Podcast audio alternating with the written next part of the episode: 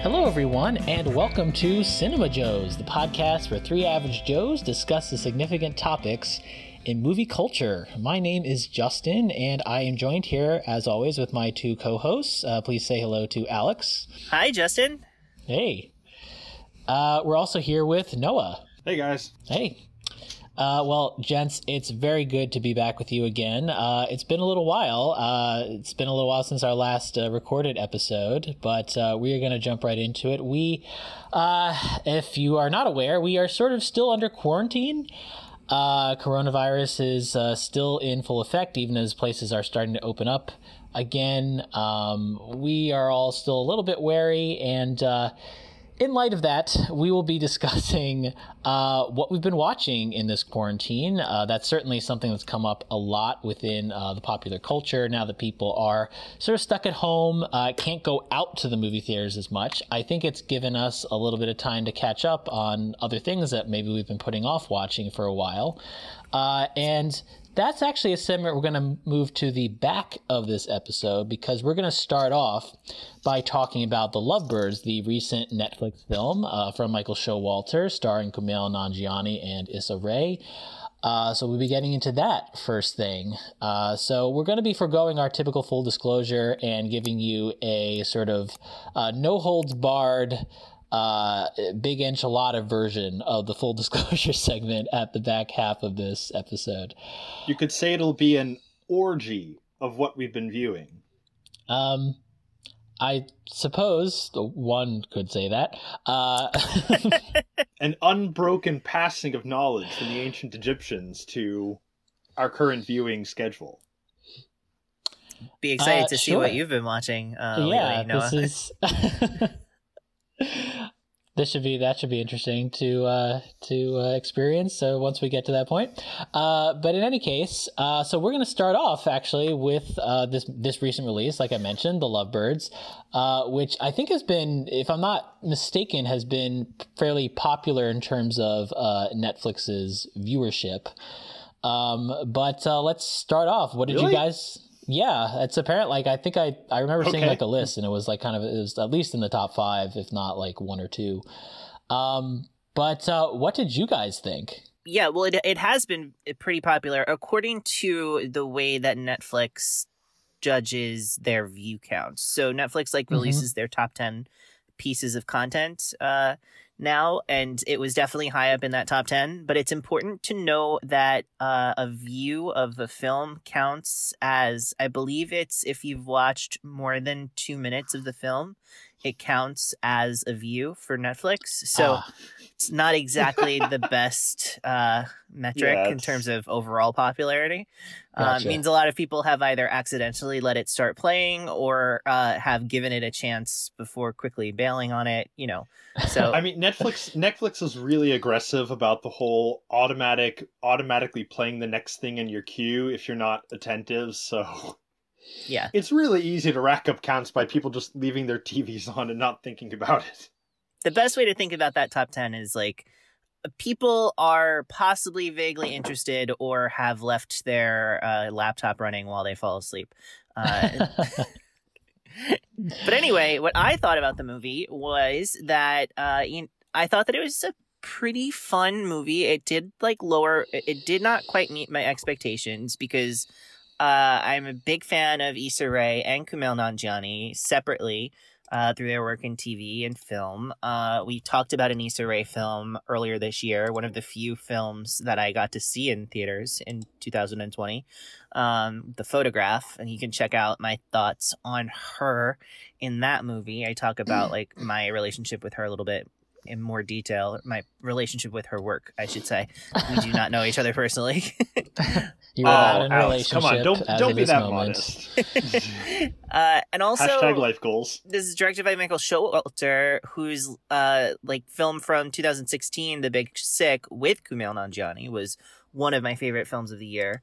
So i had like at least modest expectations for this even if the trailers didn't kind of like jump out at me is super exciting. And I have to say, I think that Issa Rae and Kumail Nanjiani are both really good in the movie, and I don't think that the movie around them really uh, supports them and gives them much mm. to do. And so sadly, I can't give this like a really strong positive recommendation. But I did, I did think that they're pretty fun. I thought that they had like a good, good chemistry together. I, I, in many scenes that felt like it was just them riffing off of each other. Like I think that they were able to generate a lot of good laughs, but um ultimately like didn't care about anything that was really happening in the movie at all. So that is yeah, a, I would a second negative. That. My I would second that. What what moments in this film I enjoyed begin and end with those two. mm. And yeah, just about nothing else. And like to oh, be boy. fair, they make up like the vast majority of the film. You know, almost every yeah, scene is like the two of them. Of the so yeah. you're if you're enjoying what they're giving you, you're not going to be bored by it. But hmm. um mm. yeah, I don't know. Justin, what did you think? You're you're interestingly quiet. Oh, well, I just patiently waiting for my turn. Um, but no, I as we do. I feel like this is a film that I like a lot more in theory than I do in actual execution um, just hearing the premise of this film, I'd be like, oh, that sounds great. Awesome. I love both these comedians. I think they're incredibly funny. They're just very, they're very naturally likable screen presences. Um, and even if it's not great, then I'll at least have fun with them. And I, I don't know. I kind of did. It was like more sporadic entertainment for me with this movie. Um, I definitely agree with you. The fact I don't think this is a boring film. Uh, I think it's consistently interesting. It has a nice pace to it, despite the fact that it does have several scenes of the two of them riffing with one another. Um, yeah, it does not. It does not overstay its welcome. It is a very yeah, compact film. Yes, exactly. It's not overlong. Um, it doesn't. I, I, I did feel like uh, if if the film is good at at any one thing in particular, I'd say it's actually good at moving us from scene to scene and actually sort of whetting expectations for the next scene that's to come. Um, I think the way they build up Sacrarium is interesting. The way it actually pays off, maybe not so much. Um, but uh, this sort of uh, weird sex cult, which is clearly mod- uh, modeled after the uh, one from Eyes Wide Shut. Um, I was I was gonna say, guys, do I need to see why Eyes Wide Shut after seeing this movie? I mean, I would say you should see it just in general, but you don't think this uh, movie covers the basics of Eyes Wide Shut? Uh, not exactly. I mean, the you don't think uh, this does justice to the the aesthetic of Stanley Kubrick? Does it do it's justice? clear artistic um, inspiration. I mean, because there's one thing Stanley Kubrick it, loved. Yes. there's one thing Stanley Kubrick loved. It was his lead actors riffing and not following his directions to the T. yeah. He's um, famous for that. But I, I, guess one thing that I would say just about this film in general that I, I think could have just I just think this needed a a stronger um, I think it needed stronger guidance from its director. I think part of what can make improv in film so effective is not just that you have the talent there, but you also have the judiciousness as a director to say, okay, this stuff isn't quite working, or this stuff might work on its own, but in terms of the actual film itself, how is it actually adding to uh, both the mm. story and the immediacy of the moment? Uh, I just don't know if there's that level of judiciousness from the director here. Um, and I have to say, like I've I've really enjoyed Showalter's past two films. Hello, my name is Doris, and of course The Big Sick. Um, I think those films are, in addition to being very funny, have real emotional stakes to them that are unmistakable. Um, and so it's not that I don't think he could have done it. I just don't know if it almost seemed like the approach here was I had these two incredibly talented comedians. Let me just let them go. Let me see what they come up with, and it'll work because they're funny. And to me, that actually makes the film seem a little less consistent in terms of the world it's trying to build, in terms of the emotional stakes that it's going for. Um, and uh, it just ends up feeling a little bit flat and kind of scatterbrained as a result. Yeah. Yeah. yeah, I think it's just a pro- it's really a problem with the script, which notably Showalter had nothing to do with. Uh, Yes. It was written by uh, three gentlemen from Canada uh, Aaron Abrams, Martin Gero, and Brendan Gall. And they mostly have worked in TV, but they were responsible for a film in 2007 called Young People Fucking, uh, which is not. a- Uh, okay. that's there not a are. movie that I've seen. Have you Have you guys seen it? No, but we have the connecting thread now to the Ah, Illuminati okay. sex cult. So well, okay. that, that this makes sense now. Three Canadians were like, "Hmm, I wonder what uh, life in the United States is like." Oh, It's, everyone uh, in New York City is part of an Illuminati sex cult. That's that makes sense. Well, that film, uh, YPF, as it's lovingly known in some corners of Mm. the internet, apparently, w- like won a bunch of awards as like a Canadian comedy film, like indie film. Uh, but like they're all Canadian awards, so you know, like take that with a grain of salt. So they don't matter. uh, and I just, I don't, I just- fired. don't think that they did enough to really like make this plot work or make the emotional stakes feel grounded like the whole setup of them like the, the intro to this movie i thought is actually pretty well done where it's like you have this whole scene where it's like they just recently met and like they they are like on in the like afterglow of like a really good first date and then you cut four years later and they're bickering and they're having arguments and they've clearly like they know each other too well probably and stuff like that and Hmm. like their yeah, that, relationship that was a good to sour. transition. That that was a good transition in terms of like starting the movie. That was a great way to start it. But Yes, but then what they do is they say, okay, so now that you get the emotional like realities of these characters, we're going to establish with a very very heavy hand that the point of this movie is that the kind of shenanigans that they get into is going to make them fall in love with each other again Right. after they have just decided to break up. And it's like, yeah, we get that. Like a lot of that stuff could have played as subtext, but they repeatedly made it text and repeatedly called it out explicitly. And Yeah. it just really kind of took a lot of the momentum out of the film for me. It just it made it feel a lot more artificial than it could have because as we said the leads have really good chemistry and they like bounce off each other very well and so when they get stuck delivering these like canned lines about how like you never listened to me it's like okay we get it like we're literally seeing it happen we don't need them to also say it it's just like every emotional point gets underscored right up until the end and it really just like it i don't know that just took me out of the movie consistently yeah, and and it's a yeah, shame because and, and it's not like there's an yeah. I, I was just gonna say, like, I think it's you mentioned that earlier scene. I think what's really effective about that that sort of beginning scene is there is that they're kind of like trying to figure out if um, they clearly have feelings for one another and want a lot more than um, this this sexual encounter that they've just had, but they're also trying to kind of measure the other. I just thought that was a and try to figure out like where they are in their kind of processing of of one another. I just thought that was a really effective and truthful depiction of that stage of a you know of a budding relationship. Um, and yeah, it is. I just feel like after that, it just kind of, I don't know. It just it starts to feel a lot more kind of generic. I wish it had that kind of more specificity that they established in the beginning. Yeah. And then also, like, I feel like a movie like this often has a few, like, steal scening moments by, or scene stealing moments by, like, a supporting cast member that just, like, comes in and just, like, is super funny and just dominates the movie for five minutes and then gets out, you know? And this movie didn't have that at Hmm. all. Like, I mean, I Okay, I think Anna Kemp's character like- kind of like they tried to do that with her, but it just I don't Mhm. know. The- number one, they Wait, wait was gave she the congressman's wife? Yes, and they gave away Mhm. that Okay. entire scene in the trailer, so that might be a problem for me, Yeah. like having seen the Oh. trailer.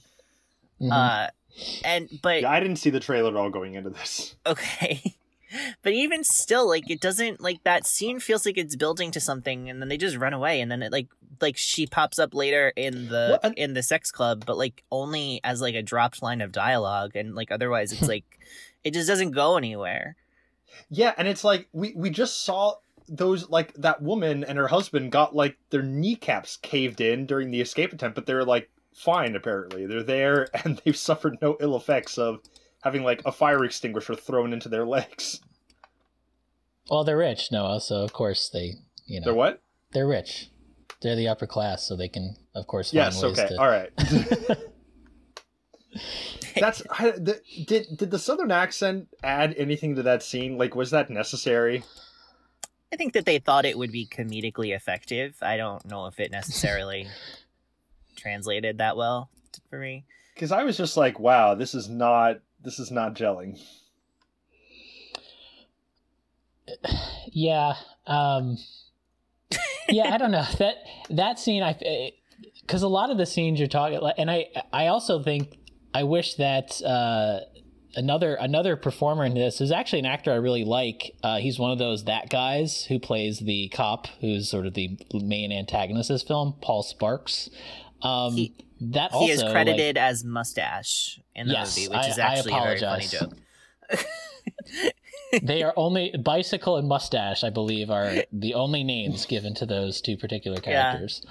Um, and that was but- that actually was one of my favorite jokes in the movie is when they're like interrogating the frat boy and they're like what do you know about bicycle? And he's like wait what? And it's like they just literally call him bicycle to them because that's if you haven't seen the movie that's like the nickname that they give the guy who was riding a bicycle who they or like witnessed the murder of. And so like between the two of them they keep saying bicycle and mustache because the guy who killed him has a mustache. And it's like totally like believable shorthand but then when they like bring that out into the open and that's how they're talking about them to other people it is very silly and Yes. especially in the context of it of a, of them trying really hard to give a tough interrogation scene like that that was that was maybe one of the funnier parts of the movie for me but go Yeah. ahead you were I talking do. I also about do like the bit. I, I do like the bit towards the end where they're finding out that they're not suspected for murder, and then they start blurting out all this illegal stuff they've done throughout their lives, yes. and they keep trying to stop each other. That like that that was one of the improv parts that actually worked for me.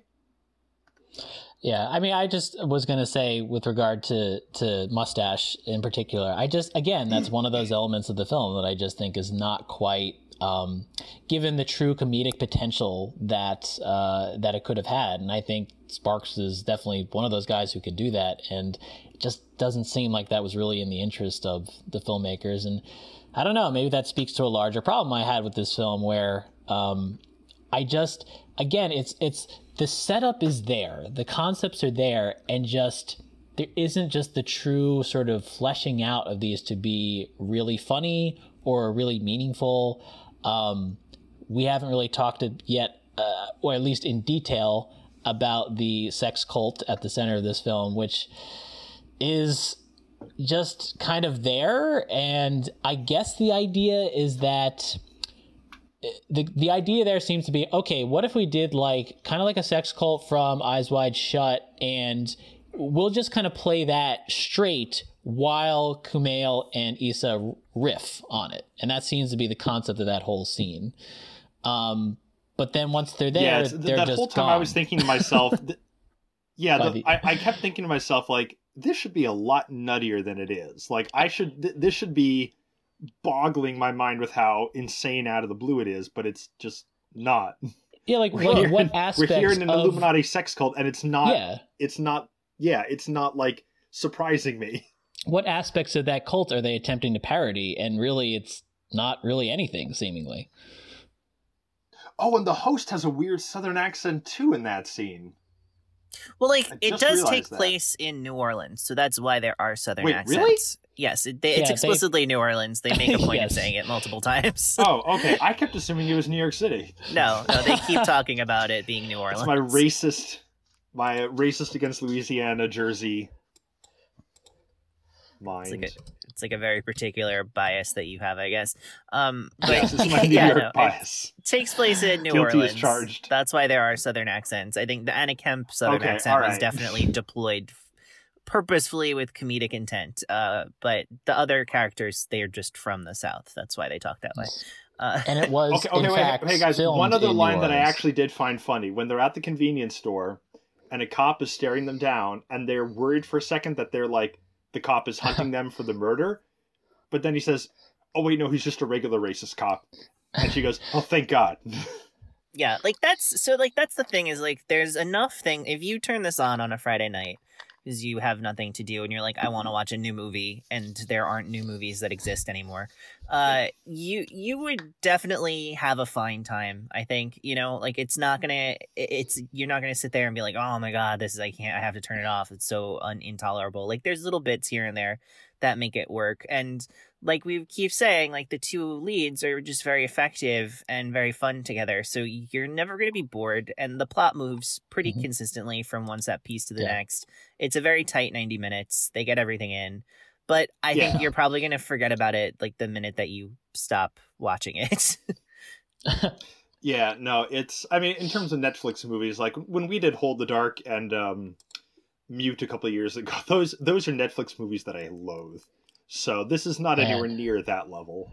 Uh, it's just it's it's incredibly middle of the road.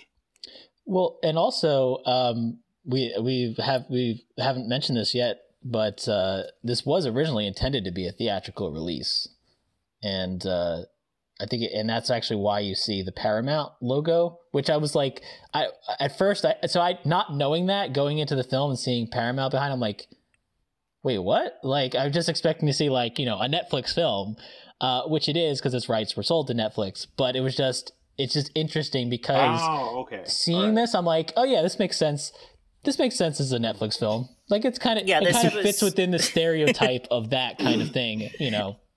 Whether it that does because like not, Netflix but... Netflix films hmm. like especially like a Netflix rom com, it has like a very it tends to have a smaller cast than a regular rom com might, and it has like it's very like built around its core like duo of people and then like everything else is just sort of like it like lives or dies based off of that chemistry basically and like the mm-hmm.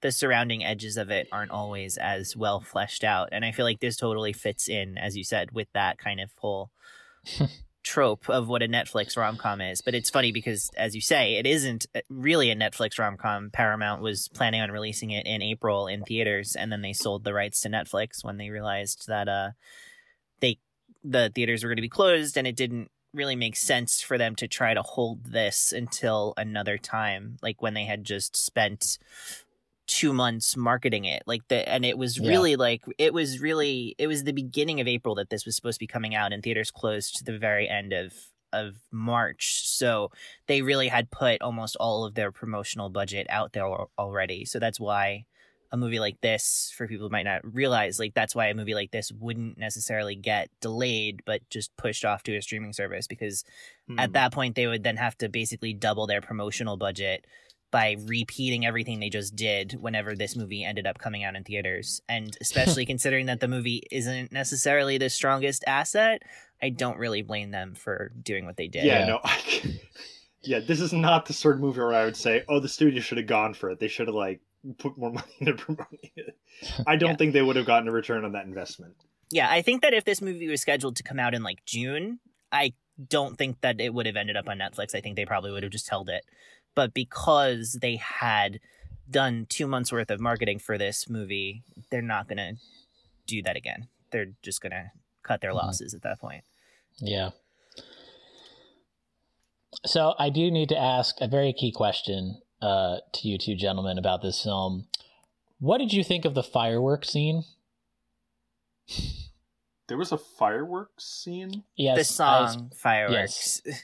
by Katy Perry. Oh, I thought it was. I can't stand that song. So, well, yeah, I don't love that song either. But I think it was indicative of like my larger problem with the like the emotional narrative of the film, where mm-hmm. instead of it being them just like like getting caught up in the song and like letting their guard down and coming together like they have to literally narrate every step of the way to for the audience to be like like yeah. Issa being like, "This is what I always do," and Kum- like Kumail being like, "This is what you always do. You always just sing." And she's and she's like, "Well, you should just relax and just sing with me." And it, it's like, it was so. You know that that whole scene. I kept thinking, "Oh my god, that poor driver. She didn't ask for this." She's just trying to make a few bucks. Like she she doesn't need this shit. This I is mean, unnecessary. She, she I mean, had the song on though, so yeah. presumably well, but like, but it. like she was turning on she the radio. She seemed to be enjoying it. I mean, she wasn't like as you know, sort of uh, enthusiastic as as as Issa Rae and Kumail, but like you know, I would not be that chill if someone was in my well, ride share or Uber singing along to "Fireworks" by Katy Perry. What did you think about that scene, Justin? Oh, well, I don't know. It was just one of those scenes where I could feel it. To me, it felt a little bit like the film trying desperately to have this moment of triumph and like, and yet it being so completely telegraphed that it just really didn't work for me at all. And on top of that, adding a song that I really can't stand didn't help. But, you know, however, I will say when Kumail does kind of break through and sort of embrace it, I thought that was very charming. I thought that the way that he sang it, kind of like almost in this kind of goofy way, was like very particular. Um, I thought that so it's one of those things, and maybe this is reflective of the movie as a whole, where it's like structurally, I'm not quite sure it works, but there are individual moments within it that do. Yeah, I and, I think that it is. I think that that's a fair way to categorize it. And like I said, for me, it's one of the examples of just like if you let the the actors do what they're doing without hmm. having to underscore it with like very like contrived dialogue explaining everything in detail uh it would have been a more effective moment and well, that's kind of like the movie in a nutshell unfortunately yeah.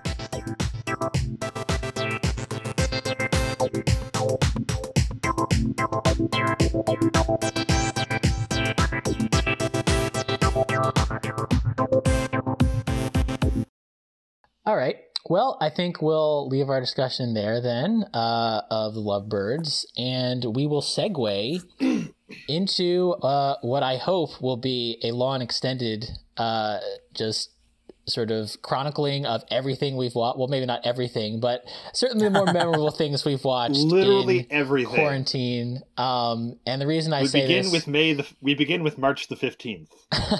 Eight yes. a.m. Well, that was that was so. That's one thing. Yes, uh, that's kind of where I was uh, for when I was looking at the sort of the films from that I that I watched within the period within this period of quarantine. I was like, okay let me figure out when the stay at home order was issued, at least for New Jersey, so that I have like a rough estimate to work from. Um, there were sort of, you know, rumblings of it happening before it did. Uh, but yeah, I'm really excited about this because I know, like Alex, I've been following your Letterboxd, so I've seen a lot of the classic films you've been watching. Um, and with you, Noah, I actually don't, I know a little bit of the i mean maybe like a few of the films you've been watching but not everything so i'm kind of curious uh, and maybe we'll start with you. Uh, so uh, well let me just say me. let me start off by by asking both of you how did you organize your list for this particular um, segment? Uh like how did it for this segment or like when i was watching movies? Like how did um, i organize myself? well i guess we could do both. You want to start with the first yeah, sure. So like for this for for this segment, I kind of broke down uh into like a couple of different groupings, like how I've been watching movies because it's kind of gone back and forth. Um, so like movies from this year or recently from this year, uh, movies that I've been watching on the Criterion channel, movies that I've been watching from that fit like a couple of themes also uh, that I've been following. So that's kind of how I grouped them for our episode, and that's more or less hmm. how I watched them when I watched them. Okay. Um, how about for you, Noah? I have seen Malcolm X, and I saw the last season of She-Ra. So these are the only things you've been watching in quarantine. Um, okay, a month or so ago, I saw the first Raid movie. Oh, okay. So, guys, so... my watching activity has gone through the fucking floor. okay. I have see because my my work schedule, my full time work schedule, was completely uninterrupted by the lockdowns here in Germany, simply because uh, it, working in the public sector, if I was physically able to work, I had to work, which mm. was fine, which was absolutely fine by me. But it meant that my day was pretty much exactly the same as before um, just with added emotional stress of being in the midst of an apocalyptic, uh, world changing global pandemic. And pretty much every night I'd be like, I could sit down and watch a new movie for two hours that I'd have to like engage with, uh, but my brain is very tired, and I'd rather just build my cathedral in Minecraft ah. and um, empty out mountains looking for diamond and lapis lazuli. So I probably I would roughly say the amount of running time, film running time that Alex and you have viewed is probably the amount of time that I put into my Minecraft world the past two months. And that's totally and I... respectable. Like the quarantine and the COVID 19 crisis has affected us all in very different ways. Mm-hmm. Uh, just on this podcast, it's affected us all differently. Like Noah just described how it has affected him, which is uh, not giving him any free time and really impinging his emotional ability to relate with the rest of the world, which I totally understand. uh, I know now, for... my wife, on the other hand, she has been tearing through like whole reams of animes and shows that um, she'd been interested in seeing for a while. So Stella could sit here for like an hour and describe all of the both old and new anime shows that she's like watched from start to finish. Which is why we're about to bring her in to replace you, right? Yes, I am. I'm firing myself. Uh, um, yeah, my I mean, life has been altered considerably. Uh, I should say the nature mm. of my work uh, is such that it's actually very difficult to do while maintaining appropriate social distancing and things like that.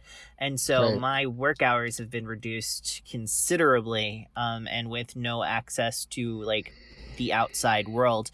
I have spent a great many hours watching films. Uh, at this mm. point, as we're recording, I've watched 58 films uh, since mid March, which is uh, definitely a high for me in terms of. Like... That's 56 more than me.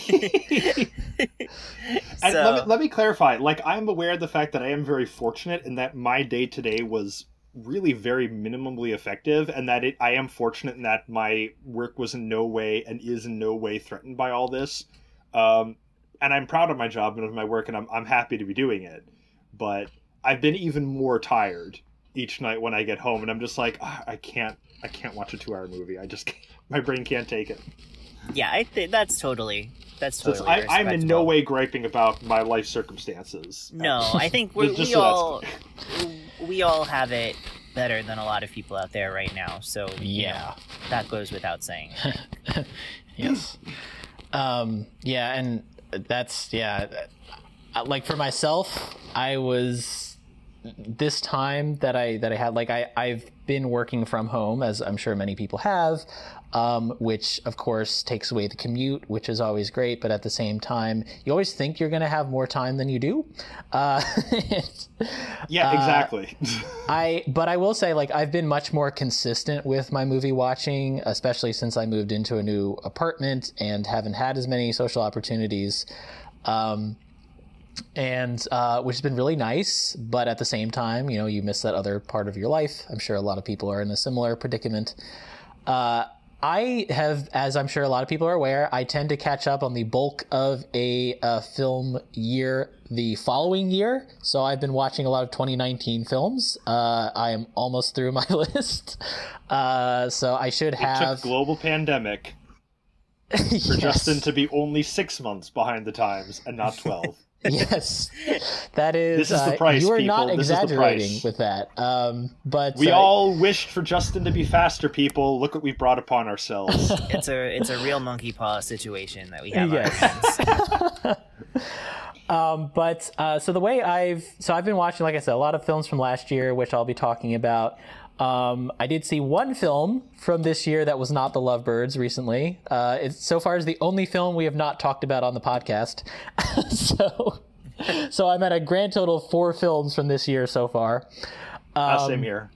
But uh, uh, uh, so I, I, did try to divide these up as for this segment. I did try to divide them up into categories. I have some films from last year that I think were overlooked um, either by both critic, either by critics or audiences or both.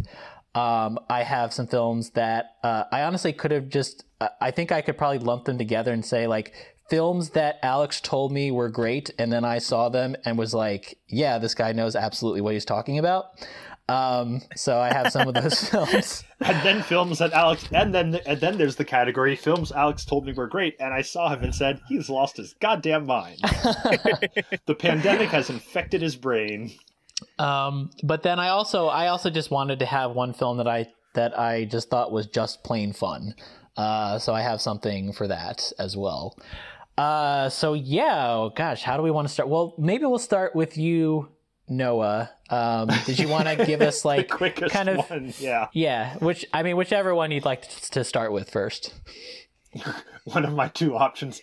Well, I think I, I did talk about the raid um, on one of our recording sessions already, um, which was which was just a fun, you know, fun pure action movie that I really enjoyed, just for the sake of it's really high octane martial arts, like authentic art martial arts, and it was fun to watch, uh, like a like a like a lower budget John Wick film. Um, I'll start with the lighter one first. Uh, so the last season of She-Ra uh, and the Princesses of Power was released on Netflix. Uh, in the continuing way in which Netflix has been expanding its anime and animation offerings. Uh, and I say that in both senses because there are some Japanese animes that Netflix has also been uh, bankrolling and sponsoring um, and featuring on its site. So, both within the United States and outside of the United States, Netflix has really been doing a lot more. I'd say since like 2017, 2018 uh, was when Netflix started to release a lot more original anime stuff and animation stuff. And for the most part, I really like what um, what Netflix has been doing. Like, for example, they're the primary home of the Dragon Prince, which is mm-hmm.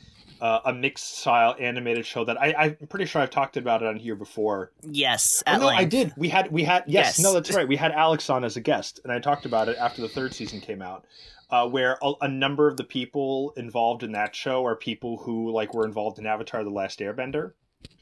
Um, so they they've been doing a lot of great stuff, and the the the big like the the big topical one right now is She-Ra, which just concluded.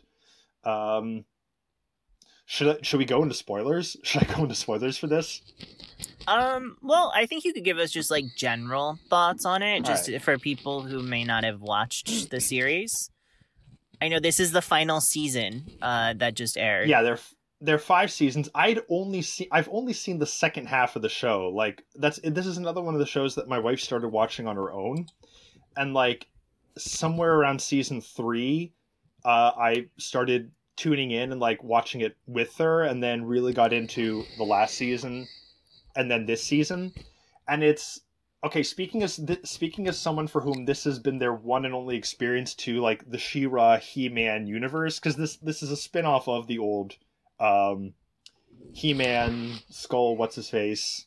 I have the power. Skeletor. It's uh, the Masters of the Skeletor. Universe is technically Masters, the name of right. the franchise yeah hmm. so the it, it's a spin it, it's it's an it's the latest iteration of one of the many Masters of the Universe uh, franchises, which I had it, which I had had zero interest in before. I never cared about He-Man or like anything else.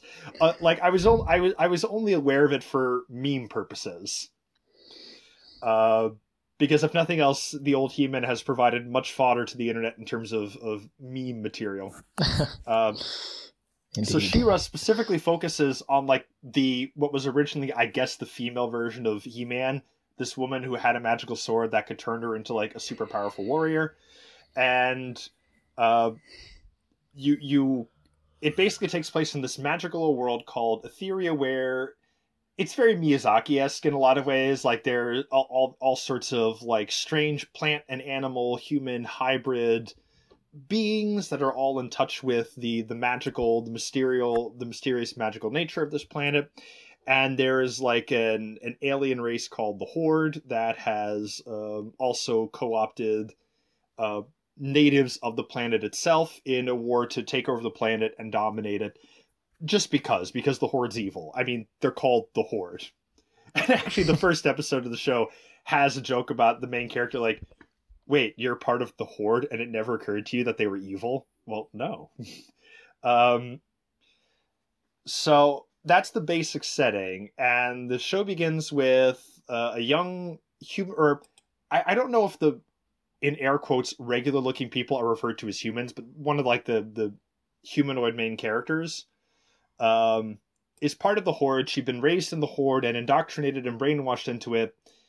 Uh, and then she goes into like this magical woods on a whim and discovers a sword um, caught, you know, not in a stone, but caught in a tree branch, but very King Arthur uh, and pulls out the sword and discovers that she actually is She-Ra, or she has the power to access She-Ra, which is basically treated as like a separate entity that she can channel through the sword. And her eyes are opened to the nature of the horde that she dedicated originally uh, dedicated her life to fighting for, and realizes that they're evil and they're destroying this beautiful planet. And so she resolves to join the rebellion and defend it. And the rebellion is led by uh, basically a loose league of princesses. The exact political structure is a little bit foggy, but I mean, it's not important. There are a series of kingdoms and, and princesses who have specific magical powers, and they're trying to rebuild uh, a rebel alliance to uh, defeat the Horde once and for all and free Etheria. Uh, and that's that's the brunt of the show. Hmm. Um, it's very so it's it's it's very much sci-fi fantasy. There's a lot of futuristic technology and robots and machines, but there's also like fantasy level, uh, like there's a literal winged unicorn Pegasus character, um, and all the characters have these magical powers. So it's a very like it's a very colorful, uh, vibrant fantasy sci-fi fusion in terms of the world, and it's just I mean, it's basically a fun, colorful show for kids. What has made the what what has had the new one making so many waves is the fact that it's been very groundbreaking in terms of being extremely explicitly uh, LGBTQ plus oriented. There are a lot of characters who are um, who are who are presented in a very non-binary way, or there are a lot of homosexual characters. There, are, uh, one character has uh, two dads who are openly portrayed as um, a gay couple. Um, there are um, lesbian couples, uh, and it's basically yeah. So it's an extremely like in, in a lot of ways. Uh, my wife and I kind of agreed on this when the last season ended.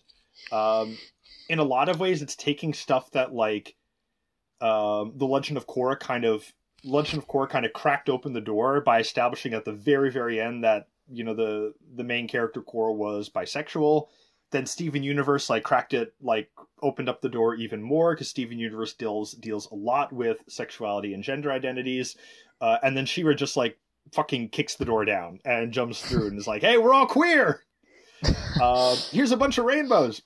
So that's been sort of that's been like one of the real groundbreaking aspects of the show, and it really is beautiful in that sense. Like the the, the relationships between the characters and the romances, uh, both the in air quotes traditional romances and the queer romances are all really really sweet um, and romantic and beautiful and yeah like and it just it just it's not like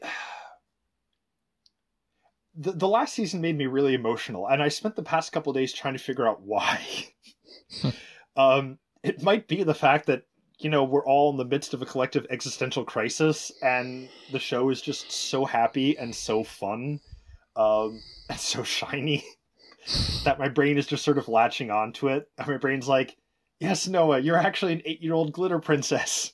You've been this all along i knew it. Busted um yeah just and like the like the, the the ending of season five really goes hard on that on like the the sentimentality. And i just uh, it, it it affected me way more than i thought it would.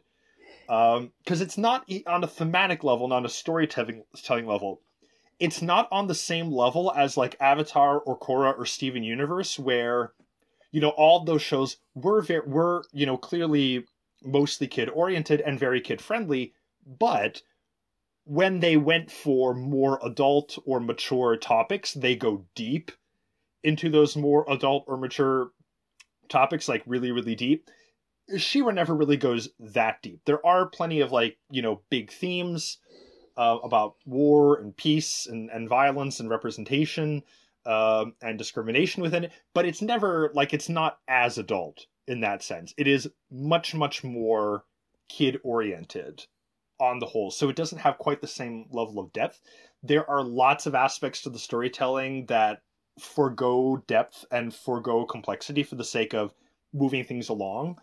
Um, like, for example, it's within the first episode that the main character, you know, who we established was a rising star within the Horde, like defects and completely turns her life on its head.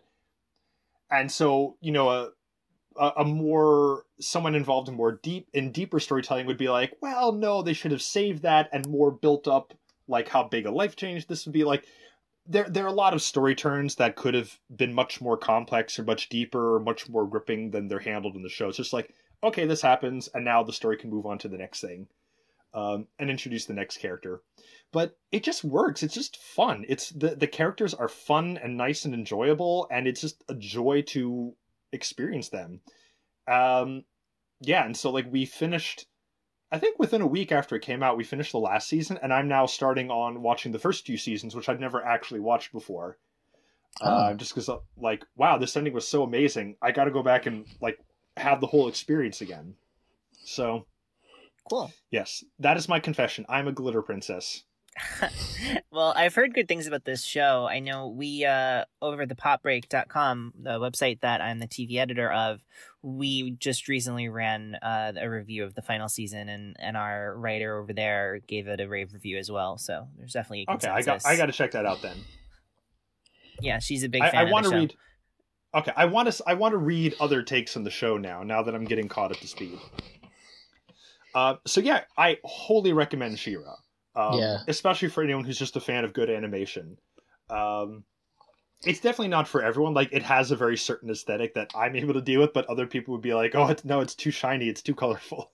Yeah, you may you may not be aware of this, but when the show first was announced, which was only like two years ago, I can't believe they've managed yeah, to cram say. in five seasons. But uh, when the show was two initially of the seasons are very short. Like two of the seasons are only like six or seven episodes. Okay, so... that makes a little bit of sense.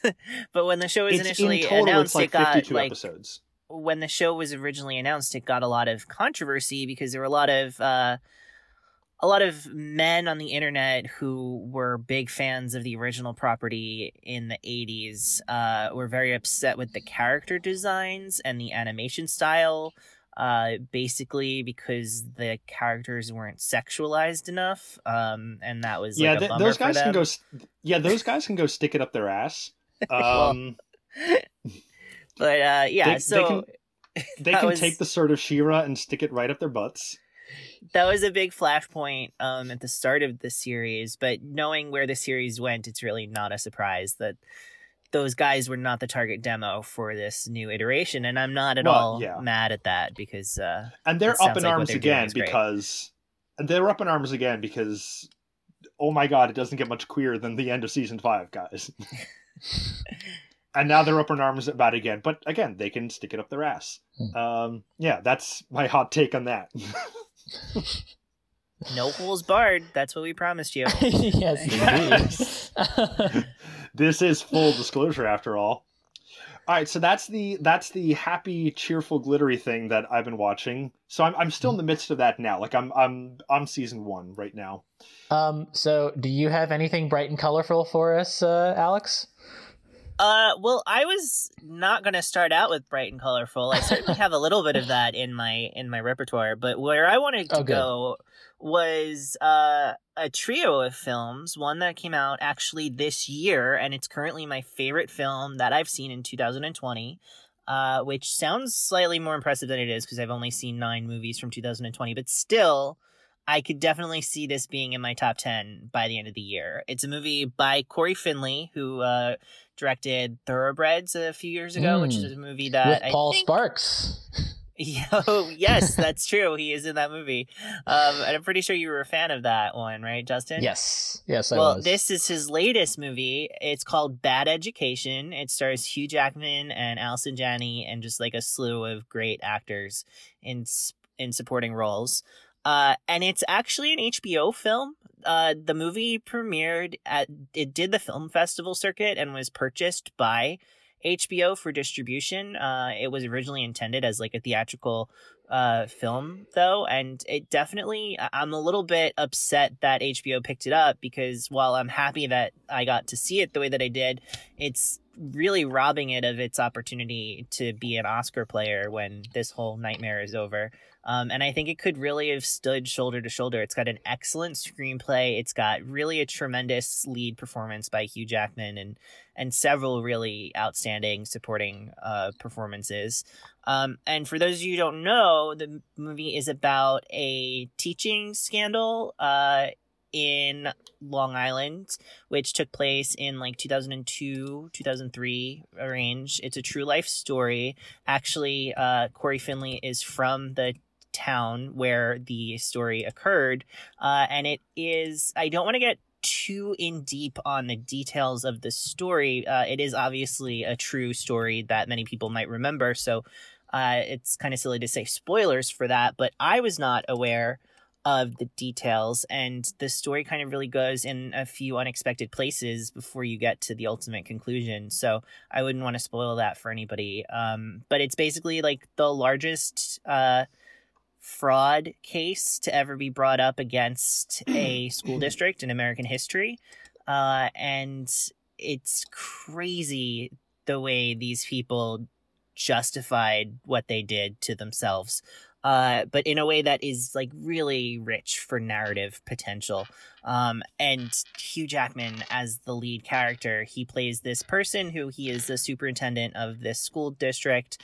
Uh, it's a very kind of like well-to-do school district on Long, Long Island. They're very proud of the fact that they have reached number four uh, in the state in terms of test scores, and they are one of these. How often do how often do they drop that Uh, fact?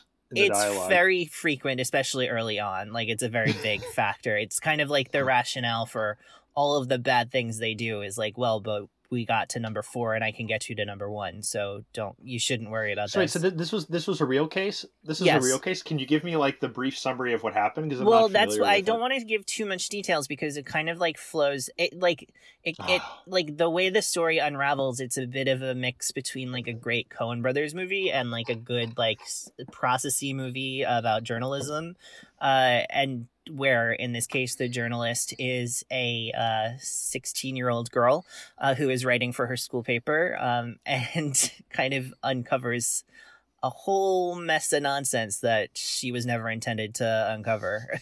Um, and it And then I came across the bloodied wood chipper. and that girl is actually she's played by an actress who um I'm blanking on the name right now, but she was in Blockers uh, a couple years ago. She was really funny in that movie. Um, oh, Geraldine Viswanathan. Yeah. Yes, that is correct. Yeah, and she's she's been like popping up in things here or there, and she always gives like a really strong performance.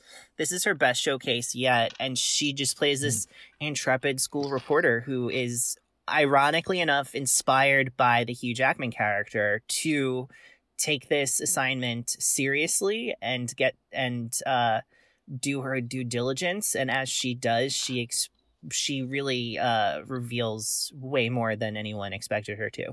Um, so it's kind of a very Shakespearean end to the Hugh Jackman character in a lot of ways, uh, in the way that he kind of like inspires his own potential demise. Uh, by being a good educator. And that's a little bit of the tension of the film. Like, he is a superintendent who, as I said, is very concerned with the test scores and college admission rates and uh, the school is very supportive of this because the better the school district is rated the higher the property taxes the, the higher the property taxes go um, in the in this town and the higher the re- the real estate sales are so everybody is very happy that things are going smoothly that they're not that they're not very interested in looking under the surface to see maybe necessarily where all the money is going and who's spending it uh, and Allison Janney plays his kind of right hand woman in the film. Uh, she's the person who's in charge of the books at the school, and uh, she just is, as always, flawless. Um, it's just, it's a really Does she does she ever throw a knife at the teenage girl investigating all no, this? no. There's, it's actually like pretty interesting in I no, I know, but it's pretty interesting in the way that they handle the teenage character. Uh, it it it's very believable. Like there's a there's several scenes where they could have gone big and made it like a her against the world sort of situation, uh, where the adults are being like adver like extremely adversarial to her. Um, and instead they like opt to be a little bit more realistic and grounded in the way they approach it. And I think that that is true for many moments of the film. And I think the film is all the better for it. Uh, but truly, So to your knowledge, to your knowledge, does the film like stick to the actual events? really closely? So it compresses some things down. The actual the car the the Yeah, female okay. uh, the female reporter character is actually a composite of of like a whole team of of young people who helped break the case.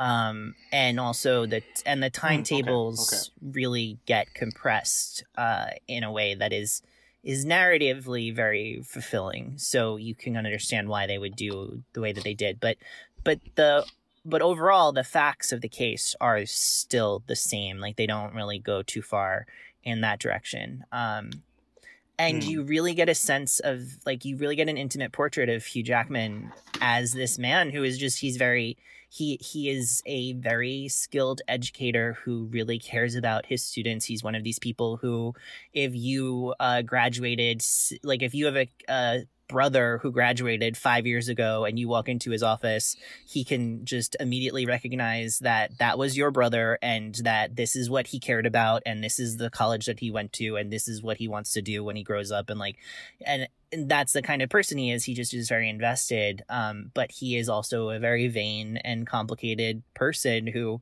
uh cares a lot about appearance as well in a variety of senses of what that means uh, so he's just truly tremendous. He's really excellent, and the whole movie around him is really great too. So I really strongly recommend anybody who has access to HBO to seek this out to watch it. It's it's really one of the best films of the year. It's it like it moves really fast. It has great direction. It's stylish in all of the ways that you would want a movie like this to be stylish without ever feeling distracting.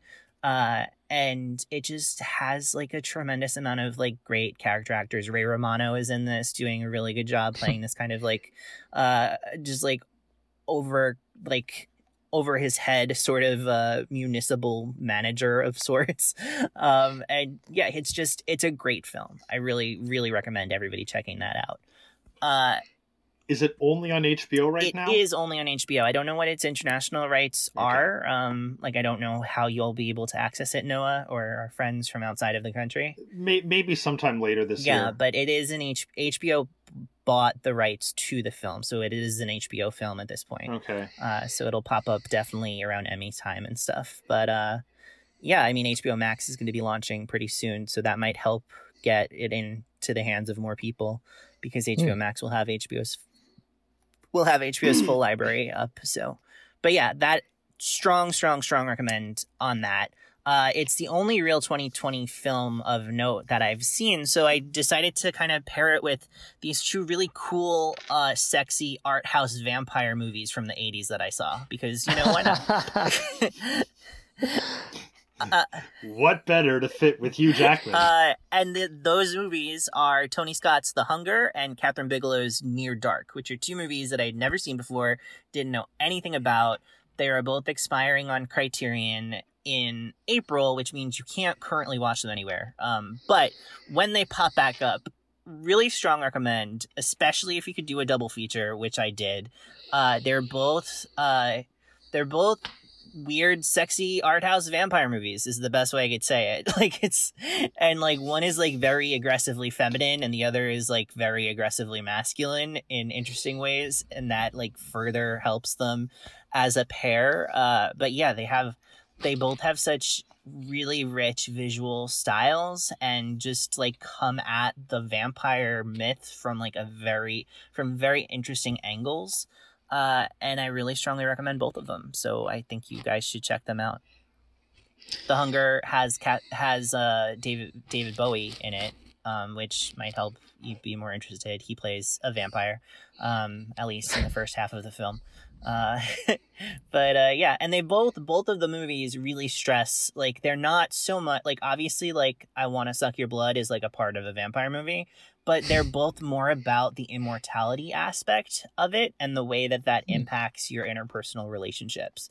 Um, and they come about it in very different ways. Where like the hunger is basically about this like uh this old French woman who is immortal and just picks up lovers to like globetrot around the world with uh, where and like they're just like in like the lap of luxury and just this unimagined accumulation of wealth whereas uh near dark is the polar opposite. It's about this like grubby grungy uh like group of of uh ne'er do wells who are uh vampires and like they're more like a bi- a biker gang slash uh like black hat western crew uh who are just like taking the streets of the of the west uh of New York's of the taking the streets of the west of America and just like uh running wild and like burning down bars and stuff. So it's like super Oh, super wow. opposite ideas of what this very potent myth could be, but they they really complement each other in a really twisted sort of way. Sounds like the Cormac McCarthy version of a vampire sex movie. yeah, I think that the story behind that behind Near Dark or yeah, behind Near Dark is that Kathryn Bigelow really wanted to make a western um and then uh Hmm. found that through a genre angle she could she could explore those ideas of masculinity in that in that context. So it definitely Yeah. has a western noir sort of vibe to it, like merging those two ideas together uh, in a really interesting way. Yeah. I mean, I just to, just to really go back very briefly to what you're saying about like bad education, like that's definitely one that was on my radar. I'm I'm really looking forward to checking it out. Um, and I've been really glad to see it getting good notices because I thought Thoroughbreds was a really strong debut, and uh, it's nice to see him like continuing that streak. Um, but yeah, these these other two films that you just talked about, it's funny because I know sometimes, uh, especially as I'm watching some of the more obscure films from a certain year, you'll say to me like, "Where did you even hear about this one?" And it's nice with those two films you mentioned for me to be like, "Oh, now I understand how he feels seeing some of these movies." Of like, "Where did you hear about this?" Like, it sounds really good, but like at the same time, it's like I can't believe like I did not know until you posted it that Kathryn Bigelow directed a vampire western, and it just made me aware of my own ignorance when it comes to uh, these kinds of things. So yeah no i mean it like it helped like basically so i'm a subscriber to the criterion channel and every month they post what is expiring at the end of that month and that's a good organizing principle so i just like go through that list and see if there are any things that i really want to see that are in there and like any kathryn Mhm. bigelow movie is going to be there for me because her movies are so hard to find online most of the streaming rights Yeah. are just not where you would expect them to be so that was just a must watch. And then The Hunger was actually recommended to me by a friend of the show, Matt Taylor, who said that it was a really sexy, cool, fun vampire movie uh, that I had to watch. And so I said, okay, fine, I'll watch it. Nice. Well, uh, for sort of my first segment here, I'm probably gonna I'm gonna put two films together because I think they're both inspiring, albeit in very different ways. Um, I'll start with the uh, one film from 2020 that I mentioned that I had seen. This is a documentary. It is called, uh, and just bear with me on the title here. It's called Crip Camp: A Disability Revolution. Uh, once you get past the title and actually watch the film, you'll see that it's actually a really fascinating story, not just of uh, the camp that it refers to, Camp Jened, which was a camp that existed mostly in the 70s for. Uh, for mostly for children, but more, I'd say more teenagers uh, with disabilities, uh, which really allowed them to feel truly uh, I would say just treated with dignity and respect, which, you know, I think at the time may have been more of a radical concept than it should be. Um, but the film also makes a case that this sort of environment uh, is what allowed for what the film continues to explore, which is the political activism that came out of this uh, particular group of people. Um, it focuses on a few uh, fairly key figures, uh, Denise Sherer Jacobson, and especially Judith Heumann, who was sort of the face and and really the the brains behind a lot of the uh, protests during the 70s, in which uh, she and this and uh, and others were fighting for accessibility rights uh, and really being recognized and fighting with uh, the government and with with these regulations uh, to really make it so that they could uh, be people in our country, which again is like it's crazy to think of that, but that is the kind of things that a lot of these people had to fight for. And the film is just a really fascinating portrait of that. Uh, it's directed, co-directed, I should say, by Nicole Newnham and James Lebrecht. Uh, Lebrecht is actually someone who went to the camp who was involved in the protests. Um, I believe he. I don't know if he is still currently, but he did. He was the uh, sound designer for the for uh, the Berkeley Repertory Theater, which I had no idea. Like I was like, oh wait, I think I'd like because I knew a little bit about the theater. I think I had heard his name before, and then to realize that like he was one of the driving forces behind this film was pretty cool for me. Um, but yeah, this is this is a film that is, uh, like I said, just very inspiring because you see the fight and you see like how um, the film is really good at showing you kind of how it starts in this grassroots and how it sort of builds over time and even gets to a point where they don't realize how big it's going to be and the impact they're going to have until they're at that level. Like it just kind of starts small and keeps building.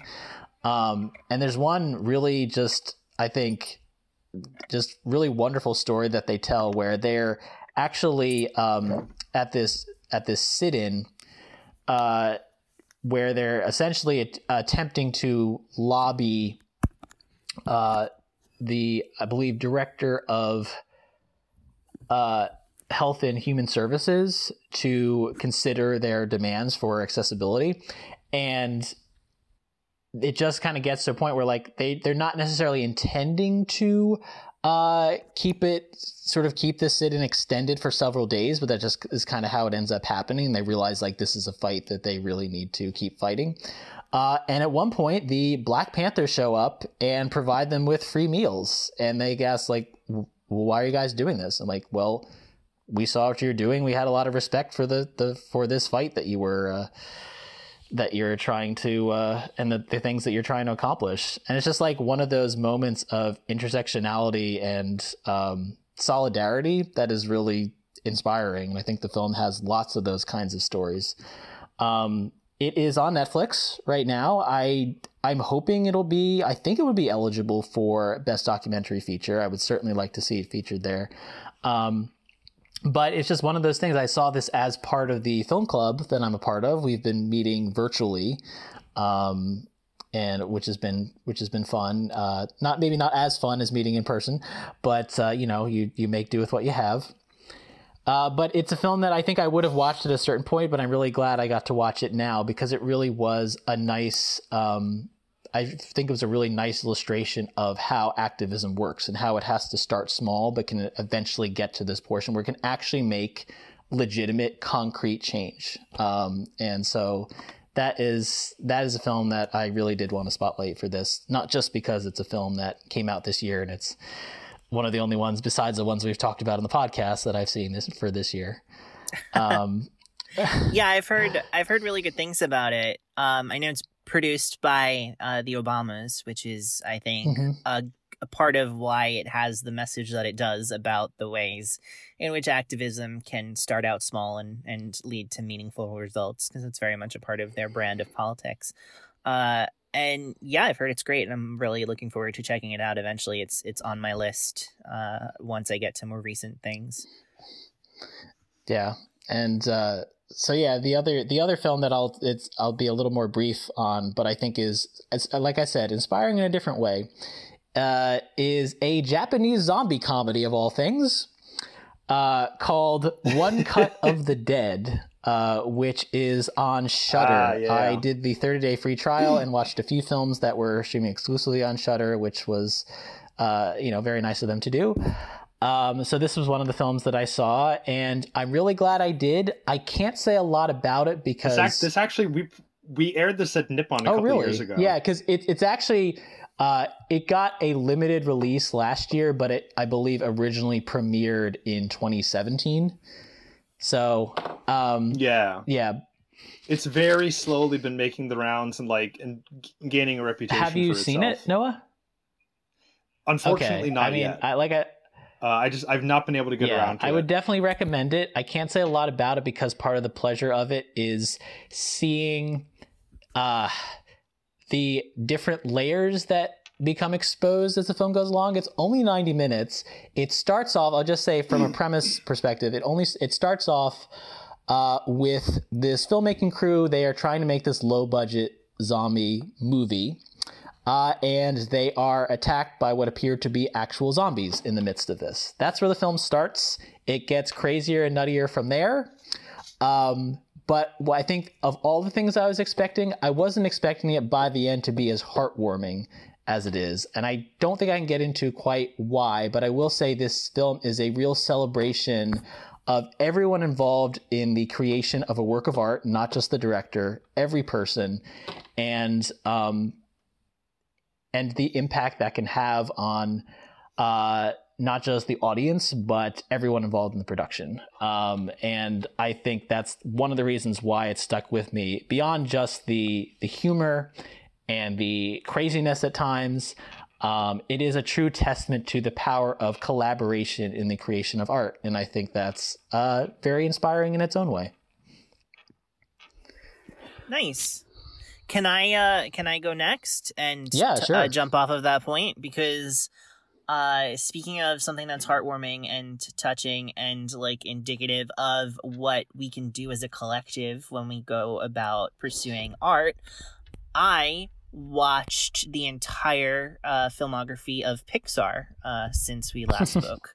Uh, many of these things I've seen before, but not all of them. You've been sending, yeah, you've been sending us the updates. I've seen now. I've seen everything. I've literally so I subscribe to Disney Plus, and Disney Plus has a nice little thing where one of the sub menus just basically is like Pixar through the years, and it literally in chronological order has every single short and feature film that they've ever produced, except for the except for The Incredibles two, which is still uh currently on Netflix, uh, but I luckily have Netflix, so I was able to catch that as well. Um, and so I got to watch like everything that Pixar's ever made in order in about two weeks, and that was a really delightful little like uh, uh, interlude into a pleasant uh, place of of emotional catharsis. Um, and I just wanted to like quickly shout out a couple of observations. One is that the fav- my my favorite Pixar thing that I had never seen before was Ratatouille, which is a Brad Bird movie from 2007 about a yeah about a mouse who Wait, from from that you just saw for the first time and is a new favorite of yours, or was a previous? No, favorite it's the yours? first time I ever watched it. It was like during that Oh my well, god! it was during that period of like, you know, between the ages of like 13 and like 16, 17, where I just wasn't watching animated films because I was like, no, I'm a grown up. I'm not watching a kids movie. Uh, and so I just, it just missed me. And then I have long since heard about how great it is. But honestly, because I'm not a huge Brad Bird fan and like The Incredibles leave me a little bit cold, which by the way, upon also like upon rewatching them, I will continue to say like they're good but not great movies, and I just don't get why people go crazy for them. Wait, okay. Have you have you seen the Iron I, Giant? like a very long time ago, I don't have like a living memory of seeing the Iron Giant, but I mean, I love Mission okay, Impossible. you gotta you gotta rewatch the I, Iron I Giant. love the. Mission Impossible movie that he directed, so it's not that I hate all mm. Brad Bird movies, but his work with Pixar never worked for me as well as as well as other people. So I was always apprehensive about whether Ratatouille would be as good as people say, and I'm here to say that it absolutely is. It's really excellent. It's definitely like top five Pixar movies. Uh, and it's just wonderful. Patton Oswalt is great. I love what it has to say about you know, like balancing your obligations to your family and your obligations to your passions. And it's just like a very sweet movie that really spoke to me on a very deep level. So, really loved that movie. It's Stella's all-time favorite I can totally see that. That makes a lot of sense. wow Um, also wanted to say that uh, Finding Nemo, Inside Out, and Coco are all really, really strong highlights upon rewatching. I think that those are all movies that are not necessarily unsung at all, but I just was surprised by how well they held they held up when I watched them another time. Just like the imagination and the emotion that they are able to pair, it's really like Pixar at its best, in my opinion. And finally, I watched all of the Toy Story movies again, and obviously all of them are great. Uh, I definitely appreciated Toy Story 2 more than the first time that I watched it. Uh, but I still say that Toy Story 3 is the best of of the set for me. It just like it really means a lot to me personally. My life and Andy's life overlap in interesting ways and we are about the same age, so there's that as well. Um and just like I just think that the story about those like just the emotional impact of some of those final moments are just really profound and I like I've seen that movie a number of times, and I fully thought when the trash compactor scene came uh, that I was not going to get emotional, and then I got the most emotional that I've hmm. ever gotten watching that scene because I guess like something about like uh, those toys giving each other that like silent look of of acceptance and yeah. and commu- and like and like solidarity as they face their impending doom was particularly potent during uh, this uh, pandemic that we're living through. Uh, so yeah, I just like literally cried so hard I had to pause the movie when that happened. so yeah, love Toy Story movies. Um, so yeah, Pixar is like they're definitely m- much more hit or miss in the last ten years, uh, which is sad. But the first 10 years or like the first 15 years are just like remarkable at their how strong that consistency is. And what's nice when you kind of condense, you know, because Pixar movies, they get released like once a year, once every two years, whatever. You kind of like, it's when a couple of them don't work or when like three out of the last four Pixar movies are not that great, it makes it feel like, oh man, Pixar's in such a slump. But when you watch it all in a bulk kind of way, you realize that it's like if like this one creative force is making like a near masterpiece every four or five years, that's actually still a pretty good clip. So I'm definitely for as many good dinosaurs in cartoons there are, you know, we still get it inside out nestled Cartoons? in there. By the way, another thing that I learned is that for some ungodly reason, uh, there's like a million cars shorts that Pixar produced and almost all of them star Larry the Cable Guy, and it's like a real problem. Uh, I got to get that sweet, sweet, sweet Larry the Cable Guy so, but like truly, like there's three Cars feature films and there's 16 original shorts about Cars. So by the time Cars 3 rolled around, I was weirdly invested in the conclusion of that story, which I mostly didn't like. So it definitely, like, I feel like I've been slowly indoctrinated into the Cars community, but begrudgingly because most of the content is really subpar for, for Pixar. But that third one is better than I think people say. I think that the third one is actually better than the first one, but I don't care enough to argue that with anybody. So yeah, that was my Pixar rewatch. All the fans jump into your mentions on Twitter. Debate the Cars franchise with me, Alex. Yeah, no. I think most of the people who really liked car- the first Cars were like six when they watched it, and they're just like basing off of that memory. But that's fine. Hmm. I was way too old when I saw the first Cars movie, and I was like, "Well, okay, I'm done." It, well, it just it don't got to do this. Again. It's again. not a terrible movie. Like the second Cars movie is a terrible movie. The first, like this, the second Cars movie is the second one the one where they're secret. It's well, it's specifically the Larry the Cable Guy character becomes the main character and accidentally is a secret agent. It's like a bad '80s spy comedy, just like as a Cars movie. And so, it's one of those movies where it's just like literally every conflict could be resolved if people just had a single conversation with each other. And those just drive me absolutely insane. So that was a major problem. The first intended. movie, yeah, yeah, yes, drives me insane. Yeah. Uh, the first movie has a different uh... problem where it's like, oh, this hotshot needs to get settled down in like a small town in America to learn what like being a person is. And I also hate that as like a trope where it's like, no, like small towns are not this like bastion of like decency where like everybody just becomes a better person if they spend enough time there. Like that is no, a myth that we should no. really get rid of. I think, uh, no, I, I, think we can put that to bed yeah. now, once and uh-huh. for all. So that that is my issue with the first two Cars movies, but I digress. Overall, the Pixar rewatch was very nice. A lot of the shorts were really interesting to watch. Many of them I saw for the first time, and and that's honestly some of the best storytelling that they do, or, or in these shorts where that are almost completely dialogue free and and just really rely on the animation and the movement to tell a, a really complete story in like six or seven minutes. And some of them are really striking and and beautiful. So definitely, uh, definitely check out those shorts if you can, if you have Disney Plus. Yeah. I was gonna ask if there are any like if there are any shorts that you would recommend, real quick, in particular. Uh, so like Sanjay Super Team, very very good, very touching, Yeah. very heartfelt. Uh, Paper or Piper, I mean, the animation on Piper is just truly incredible.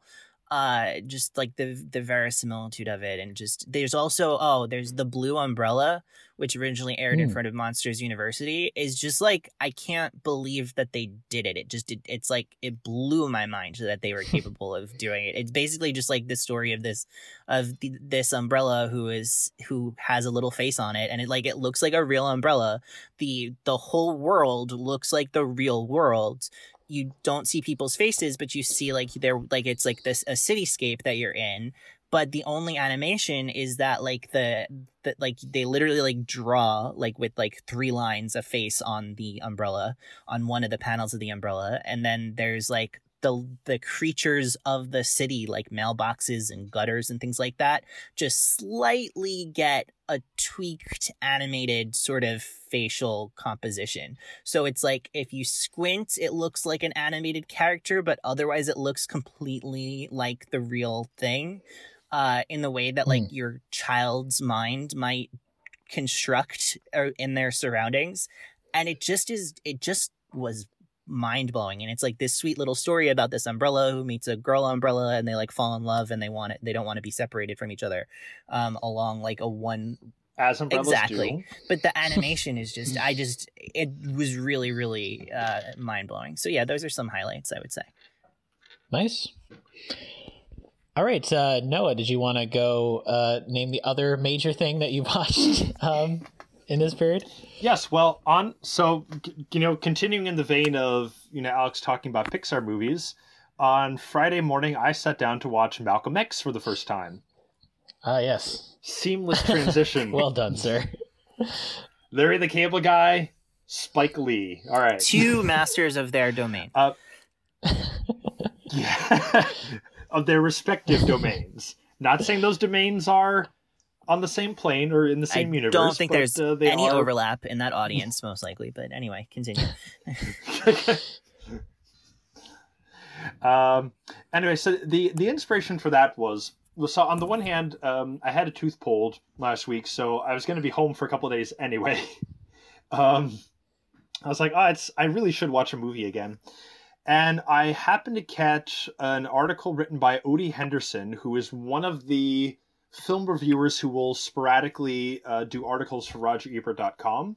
So I've grown slowly familiar with his writing over the past five years or so. and I noticed that I think someone had shared it on Twitter, uh, and that was how I like like maybe Matt Zoller Seitz had had shared it. Um, I forget exactly who, and I thought, oh wait, Odie Henderson, I, I like that guy. Oh, let me see what he's what he has to say about Malcolm X, because Malcolm X has been uh, for a number of reasons. It, it had been on my radar as you know one of the older you know classics that uh, I really do need to devote the time to see. But of course, it is a heavy watch because it is literally it's almost three and a half hours. Um, and this was this was in the early '90s when like films were just not doing that. Uh, and he wrote an article in honor of the. It's it's not the 25th anniversary of the film's release, but I think it was the 25th anniversary of the film's DVD or video release or something like that. Um, but anyway, it was it was a it was an anniversary like look back on Malcolm X, and the the brunt of the article was uh, watching Malcolm X now reminds us of how nothing has changed. And it was a really great article, really great bit of film journalism, and it also got me thinking, like, ooh, you know, I think this is going to be my next uh, films for the Trump years article because I've been meaning for literally like three quarters of a year to get back to that. Um, and I've just not found the time. But Malcolm X is one of the movies I had on my broad list of anyway of films that I was uh, thinking of using for that. Um, so I thought, "Ah, you know what? I'm just gonna go for it. I'm gonna be home anyway. I'm gonna watch the movie and then I'll um, I'll finally get back into my um, films for the Trump years series.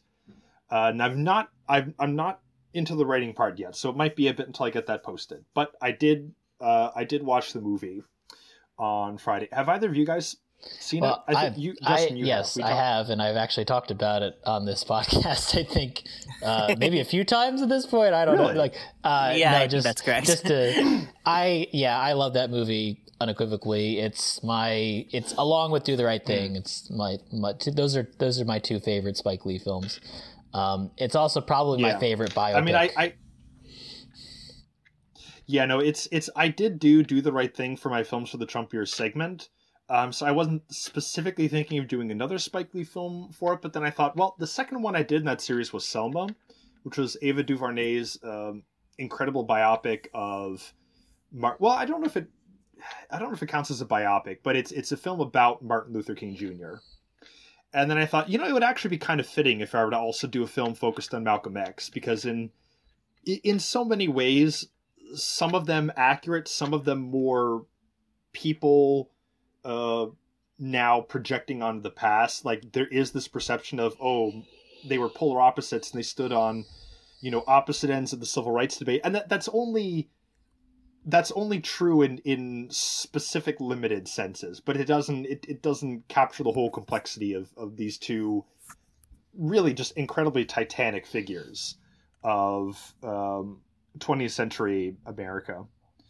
Um yeah so i figured you know doing doing one on malcolm x would be uh would would be a fitting add-on to the series.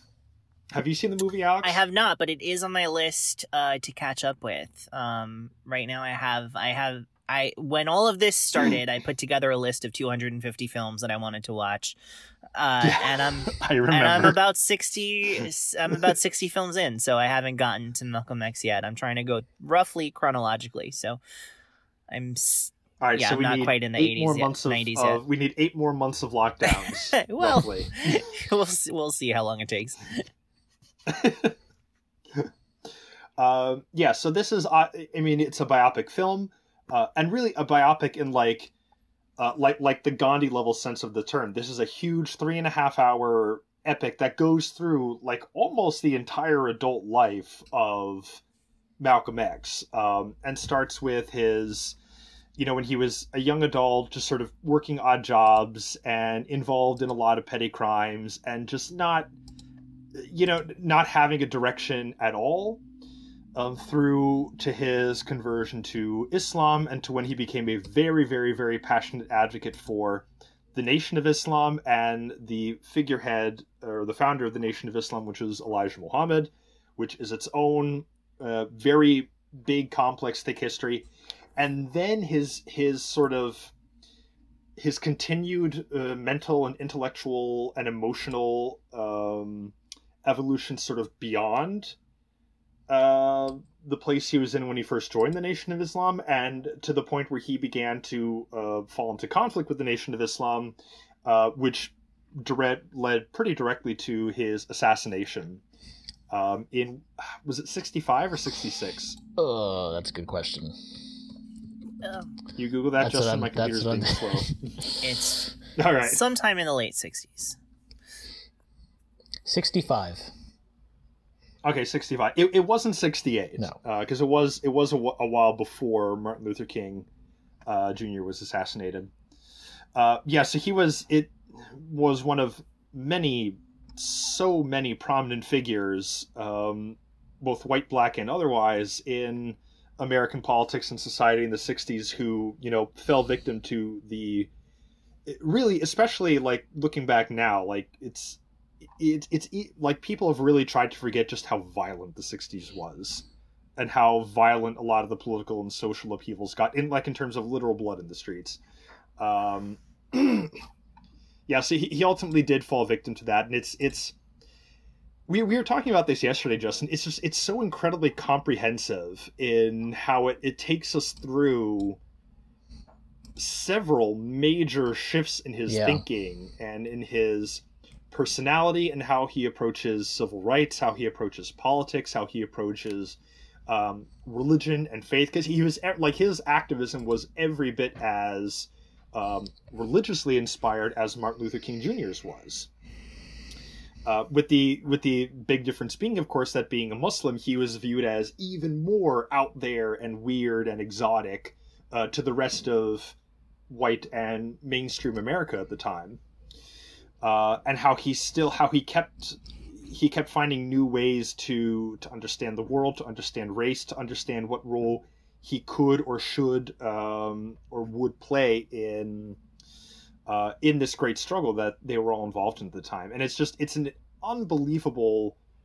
I mean, like you said, just it is definitely one of the best biopics I've ever seen. Like so many biopics can be, you know, interesting and or about interesting people and important, but ultimately end up being kind of rote from a cinematic point of view and aren't necessarily like you would say well you know it is a fascinating person it's a fascinating story so yeah you can watch the biopic and get an idea of what they were like but you can't necessarily say oh well the movie is visionary for its costumes or its cinematography or like its editing style. Um, but this is one of those biopics that is a great film on that level. There's so many um, people who were from the usual collaborator collaborators that Spike Lee worked with um, throughout the throughout the years, and and uh, a lot of various African American filmmakers and artists that I've only become more aware of um, in recent years. Like Terence Blanchard did the music for this movie, and he was nominated for the very first time for an Oscar for BlacKkKlansman uh, last year or the year before. No, last year um, when he did the music for that. Uh, Ruth Carter was the costume designer, and she became uh, a groundbreaking Oscar winner within the, the costume design field for Black Panther two years ago. Uh, and also on, on top of this, this is one of the early like big uh, Oscar nominating roles for Denzel Washington um, that really established him as a major player. And then Spike Lee's most recent film, BlacKkKlansman, was one of the first big roles for Denzel Washington's son. Um, so it's it's I think coming coming seeing this movie so soon after BlacKkKlansman came out had there were a lot of interesting parallels to see like the then and now uh, in Spike Lee's filmography. But it's just it is an inc- it's an incredibly vibrant film. The the colors of the film are really lush, uh, especially in the early scenes when it's focusing on the very materialistic lifestyle that Malcolm X was leading at this time. Back when he referred to himself as uh, Red, and was involved with all sorts of petty criminals, one of whom very memorably is played by Spike mm-hmm. Lee. Um, there's I could do a whole listicle of like notable Spike Lee cameos in his own movies. Um, he's one of those directors who I really do enjoy the way he inserts himself into these movies, whether or not he's like the main character, like in Do the Right Thing, or just a very notable side character, um, like in this movie, where he's sort of a reflection of what Malcolm X was, and then reappears later to kind of show the contrast. Yeah. Uh, between how Malcolm X was earlier and then how he's changed, whereas Spike Lee's character Shorty is still very much the same person, uh, and doesn't really know what to do with this Malcolm person that he's now encountering.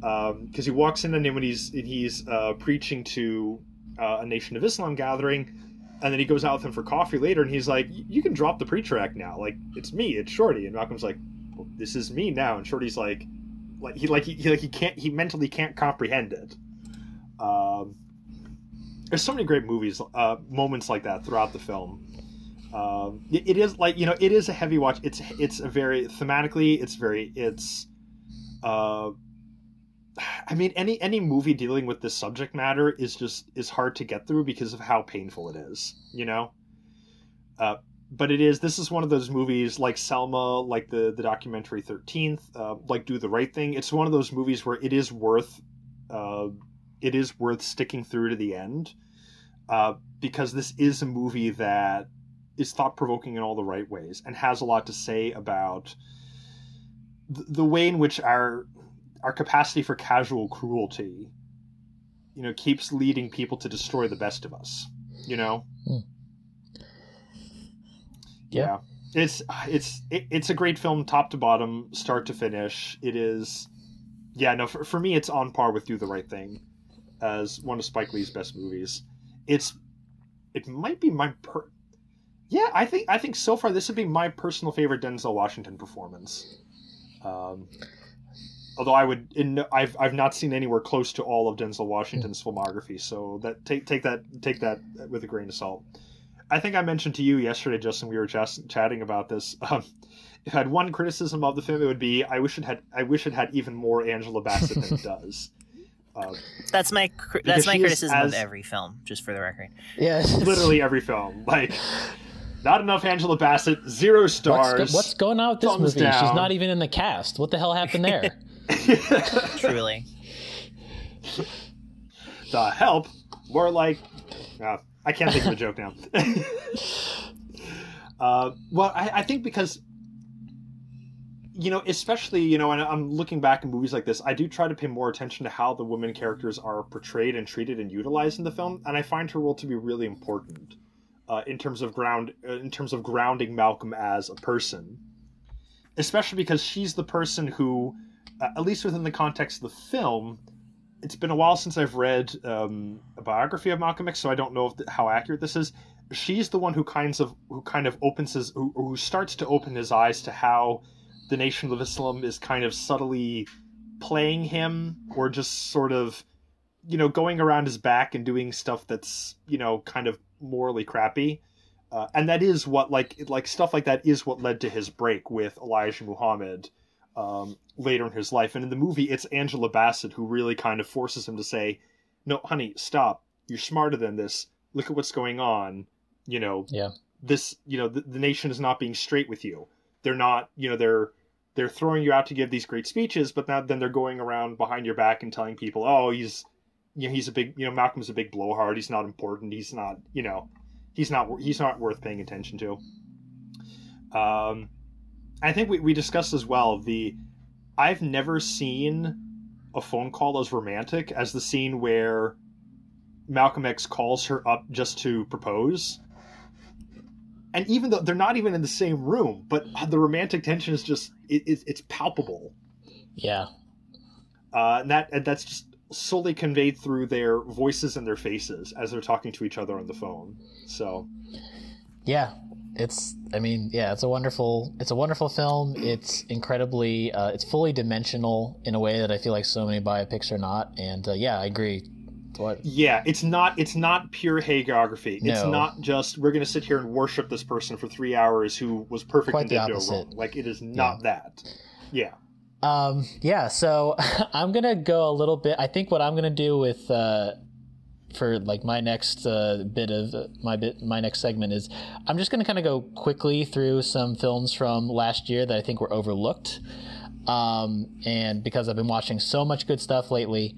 Um, but here's a few that I thought uh, deserve a little more attention than they got. One is uh, Sunset, the most recent film from Laszlo Nemes, uh, who, of course, Alex, uh, you will remember, uh, was the director of Son of Saul, um, a film Yes. that you and I both love. I, I think, have you seen that one as well, Noah? Ooh. Oh, no, okay. but if it's from the guy who made Son of Saul, I'm Oh, okay. very So you have so you've seen Son of Saul, just not this one. Okay, gotcha. Oh, yeah, yeah. Uh, Oh, yeah, yeah. I don't, I don't. I noticed that this film Sunset got a lot less attention. It was not as well reviewed as Son of Saul. Um, I can maybe understand to a certain extent why it's a much more abstract film than Son of Saul in a way, but it uses a lot of similar techniques. It's got a great performance from Juli Jakab in the uh, title role, or the title role in the main role. Um, sorry, he guys. plays He the sunset. He is the he sun. plays the sunset. Uh, yes. Uh, I also want to spotlight In Fabric, which is the latest film from Peter Strickland, who did The Duke of Burgundy, uh, another film that uh, you and I, or, well, all three of us actually enjoyed. Sorry, I'm forgetting who's who of us has seen uh, certain films here. Um, but uh, his latest film, In Fabric, uh, which is about a killer dress and has uh, references to uh, old fashioned catalogs and Italian Giallo movies. Uh, it's crazy and pretty awesome. Um, I would definitely recommend that. Uh, Diane, which is a small scale character study from Kent Jones, who up to this point was probably best known as a film programmer as well as a documentarian. This is his first sort of uh, narrative feature film starring Mary Kay Place in one of the best performances of the year, playing a woman who. Um, is basically using her altruism, helping at soup kitchens, attempting to uh, get her son's life back on track, who is a, a sort of uh, relapsing drug addict, uh, and using this to really stave off a lot of the regrets and her own mortality. Uh, just a really fascinating portrait with, like I said, just an incredible lead performance. Um, and the last one I did want to spotlight from uh, these kinds of films would be uh, a film that is on Netflix, which uh, everyone can see if you have Netflix, and I'd highly recommend it. It's a film called The Body Remembers When the World Broke Open.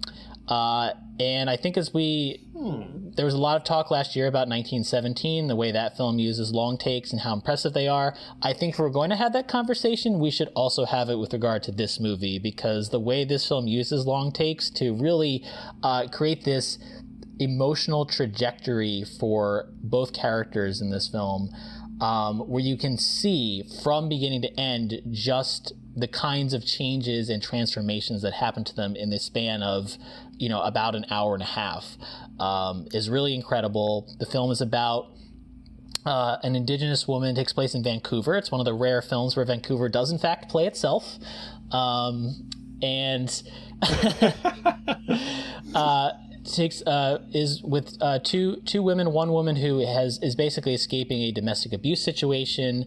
This other woman she doesn't know finds her standing kind of like almost like catatonic and barefoot in the street. She helps kind of bring her into her home and try to figure out the next steps. Um, but it's really a, a fascinating sort of uh, just collision of two very different characters from very different walks of life um, with very different ideas about what uh, Rosie, the, the, the the woman who has encountered this situation, what she should do. Um, the film is really great at making you understand both characters' perspectives and making you slightly frustrated, wishing they could see each other's perspectives, but also understanding why they might not be able to, um, which is very impressive, I think, just from a writing and directing standpoint.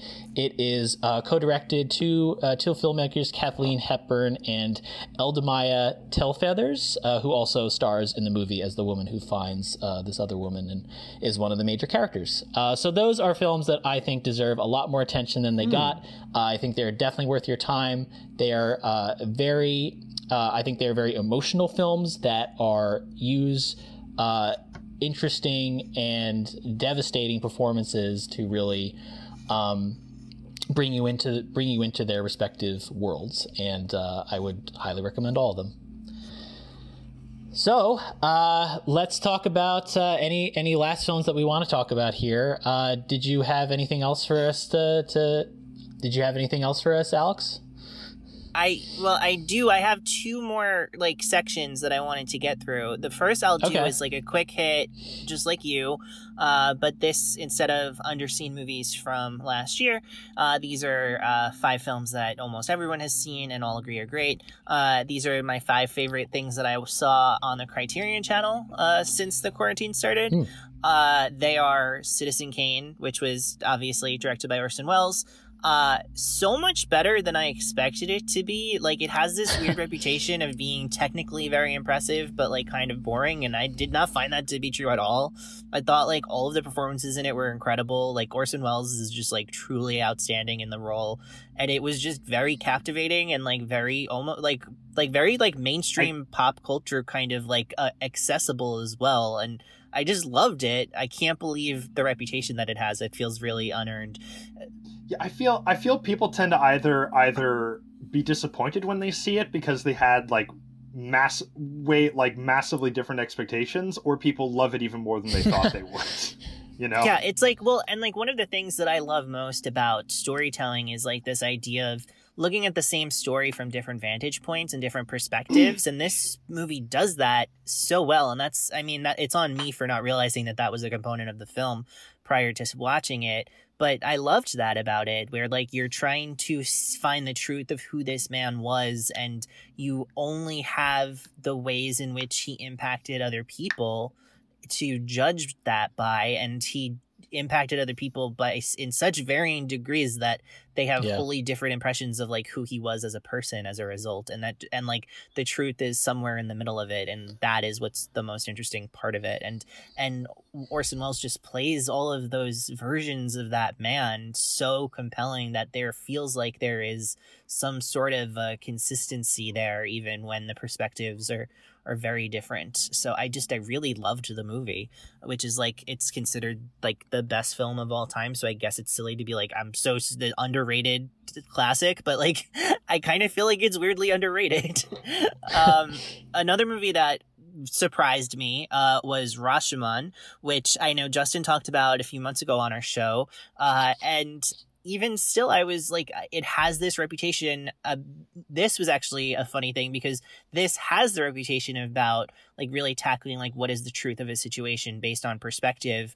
And in my opinion, I that like that had me set up for something similar to what uh to what Citizen Kane does. And in fact it's really a question more of like of memory and even more deeply about narrative and like why we spin the narratives that we do and in Mm. order to make us the the potential uh, hero or tragic victim of our own stories. And that i really really liked. And i thought that was just like the way that they tackled that question. It's it's ultimately like so many movies so many great films about storytelling more than anything else and i just loved that about it. Um and of course it has tremendous performances across the board. It's a small cast and like everyone just like nails it and just like that scene at the end in the rain with the monks it just like totally wrecked me. So like really loved that movie. Um another movie uh man with a movie camera which is Oh, from yes. russia from um, uh, a century ago literally. Uh silent film. It's literally poetry in motion is the best way that i could describe it and it just really blew me away uh eight and a Yep. half the fellini masterpiece another one uh Mm.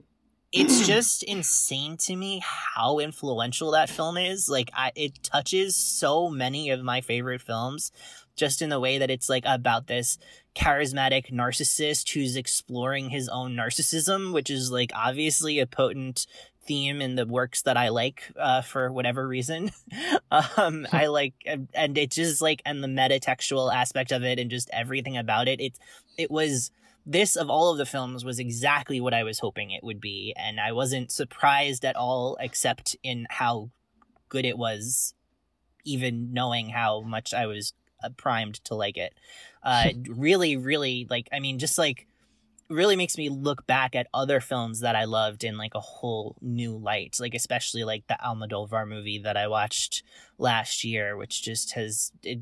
It's basically just a remake of this movie in a lot of ways. like Synecdoche, New York has a lot of elements of it. Uh, like all that jazz is like another attempt to remake this movie. It's just it's really really impressive to see like how many filmmakers ta try to tackle this and like what it says about about that film and about being a filmmaker, you know.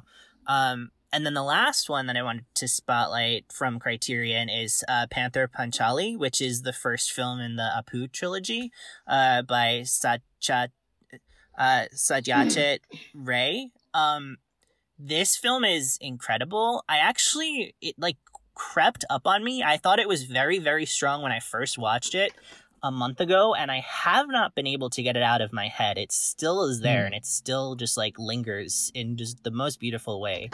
And to know that this movie which is just such an all-time classic and it's just so beautiful and it's all about just like nature and about life and about this family and about the world and it just like it's really really tremendous and it was it was Ray's first film which is just truly insane. He was he had no practical training. He made it as a passion project on the weekends while he was at his day job during the week and it just is it's an incredible all-time classic film that is literally just like snuck into my subconscious and won't leave in a delightful way so definitely i'm very excited to watch the uh, I have three more of his films on my list to catch up on. The other two Apu films, and then the Music Room, and I'm just really excited to watch all of them based on this incredibly impressive uh, debut.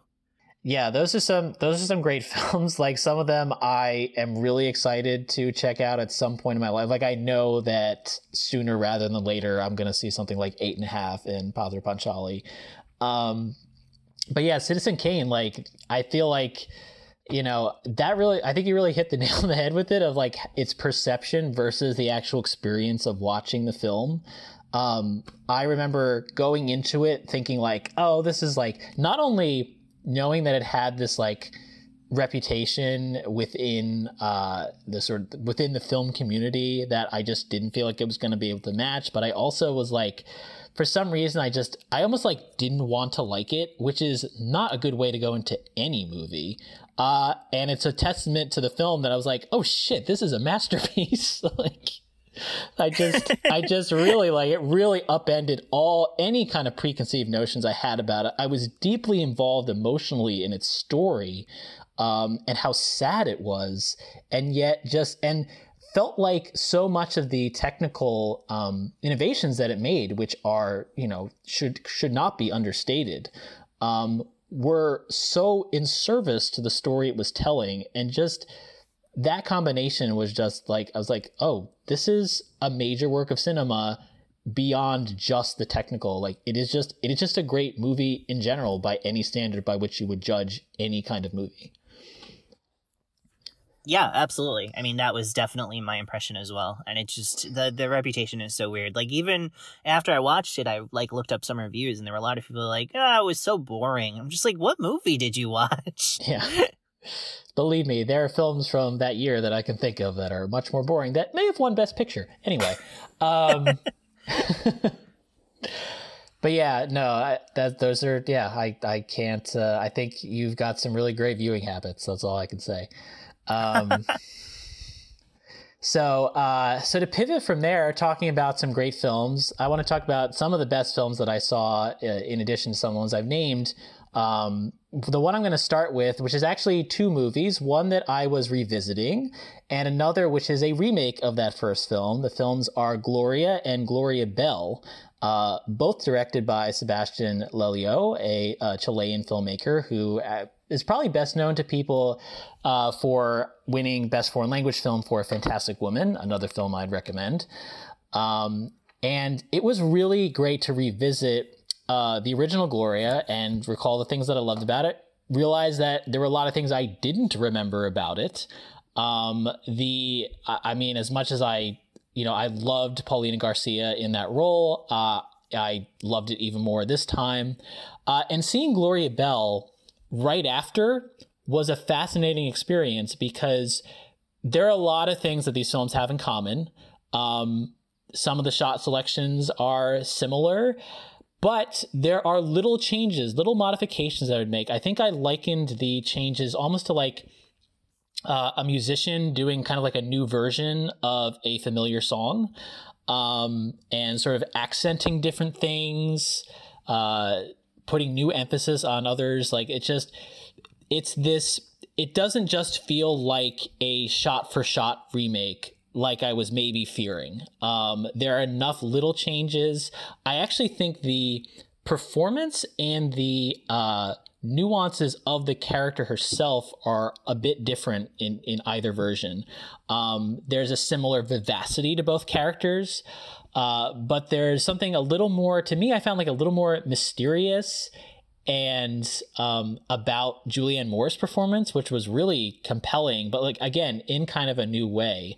Um, I think when you watch both, watching both films together and watching the new version, I was like, okay, how are they going to do this one scene? Like what, like what little changes will be here? And most times I found it really worked for the story they were telling, even if it was like slightly different from what was done in the original version. Um, I think John Turturro is a really inspired casting choice uh, to play the male romantic lead. Um, he's quite different from Sergio Hernandez in the first one. He's, um, I think a little more shy in some ways, uh, but just as passionate. And there's just a real just the the arc of this character. I just think is something that's so um, so lovable to me. Feels like something that I'll have with me as like uh, just a story that I think is so compelling in itself, and I could see multiple versions of this story being told. Uh, but it's really fascinating to see a filmmaker kind of take what they've done before and kind of find little nuances, find a new way to tell the story, ground it more in Los Angeles as opposed to Santiago, Chile um, and yet keep some of the same things, uh, which I found really amusing. There's a dancing skeleton uh, marionette that features in both films, and there's no explanation as to why there is this kind of focus on it. It's just kind of there, and yet it works so well with the tone of the movie, and particularly her frame of mind at that point. Um, and I just, so I guess what I'm saying is I love the little changes. I also love the things that they kept. Um, and it's just a great story about a woman in this particular moment of her life.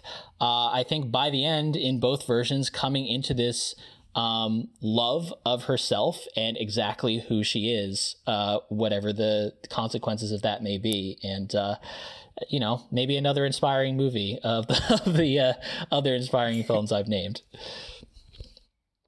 Yeah, I love I loved Gloria Bell when I saw it last year. It was one of my favorite films of the year. I have not seen the original, so I was always very curious because I knew you had seen the original, really loved the original. I was always curious how this remake would play for you and how the Julianne Moore performance would work. Um, so I love hearing that it works just as well in interesting and slightly different and slightly similar ways. So I'm yeah. I'm glad that to finally hear this. I've been waiting for this contrast from you for like a good like nine months, I think. So yeah. Um, and the other film that uh, is probably my favorite, probably it is my favorite film that I've been watching in quarantine. It's uh, Long Day's Journey into Night, the film from Bi Gan. Um, yes.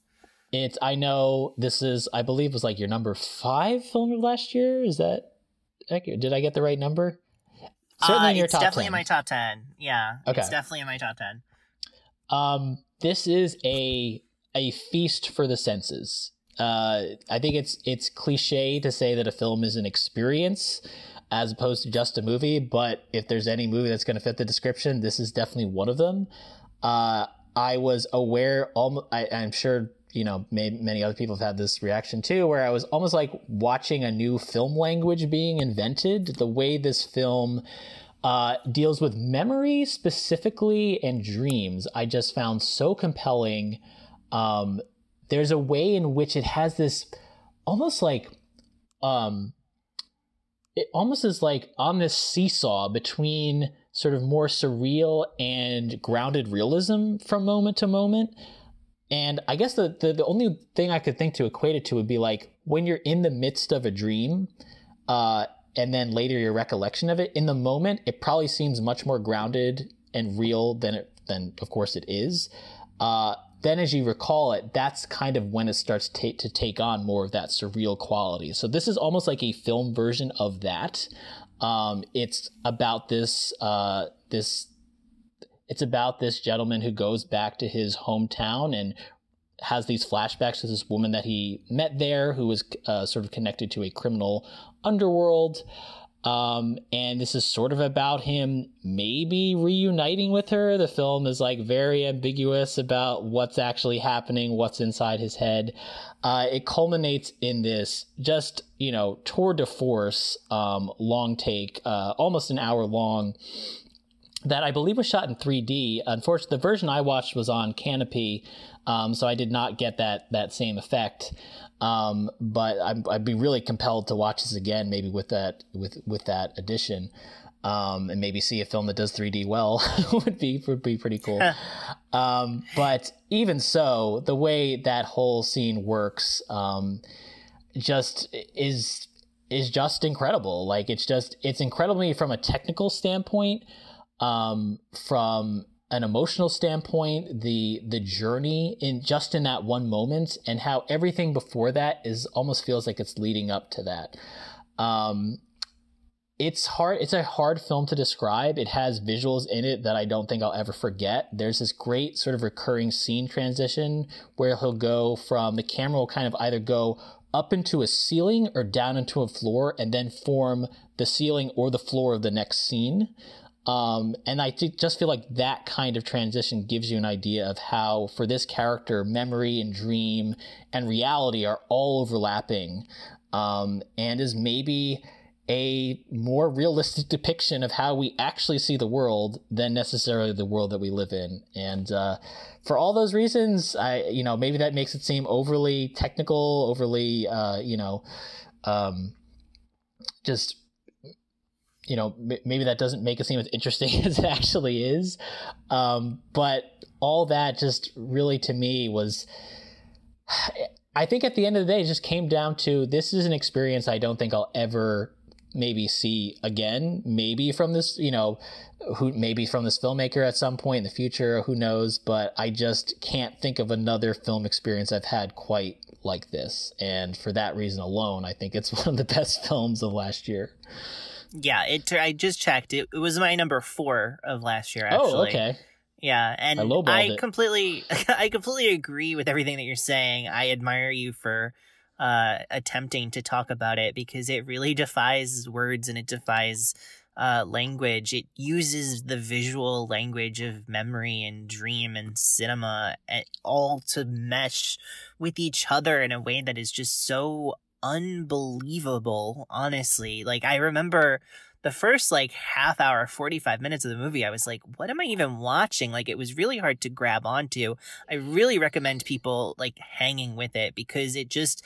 eventually it just starts to make an emotional sense that just causes everything to fall into place and that's mm-hmm. before the like 60 minute uh long take dream sequence yeah. that happens like that once that kicks in then it just goes to this whole other level where it's just like it's just a, it's just an incredible cinematic experience. There's really no other way to put it. And yeah, the, eh, eh, the idea of using 3D to enhance a dream sequence like that is really fascinating. Like that's an actual artistic choice instead of just like layering 3D on top of things just to add another dimension to this to this screen. Like I, I love that idea and I'm and I am also sad that I had to watch it on streaming and couldn't see it in that in that way, but um maybe one day. This definitely seems like one of those movies that will be playing in an art house repertoire theater theater sometime in the future. So hopefully we'll we'll maybe be able to even share that experience together because I would definitely rewatch oh, it. That would be uh, fantastic. I it's really it's it's a masterpiece. There's really no other way of putting it. It it it just it defies description. Yeah. Well, uh, did you? So there were a few more films that I think you wanted to spotlight as well, right?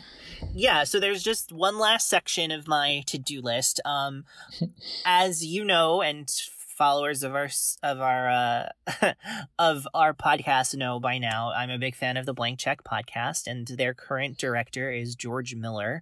And so mm. I spent about two weeks combing through George Miller's complete filmography, and I've seen all of his works, and his filmography is fully insane.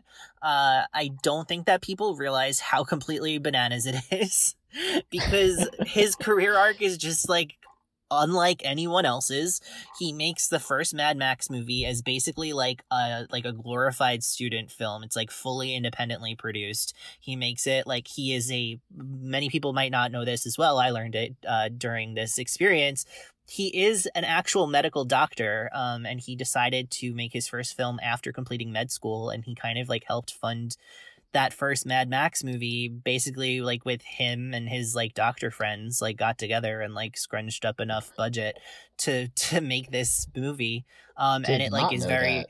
Yeah, and it's like a very kind of like it's very low budget. It it has an amateurish quality to it, but also like a rawness to it that is really captivating, and you completely see how it could cause this kind of international sensation but it is uh, very different from the other Mad Max movies that will follow because it actually exists in a world that is recognizably our world, which was a surprise.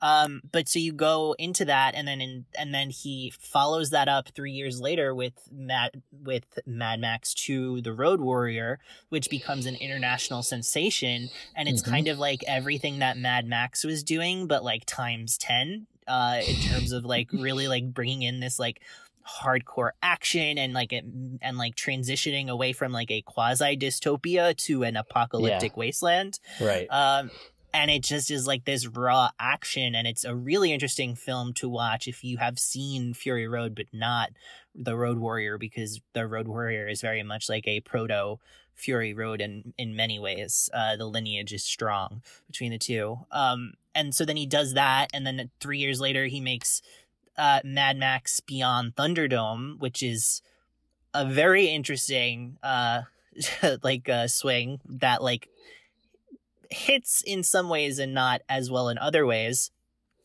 And so you're like, okay, he's the Mad Max guy, right? Uh, he makes these like hardcore R-rated action movies with cars.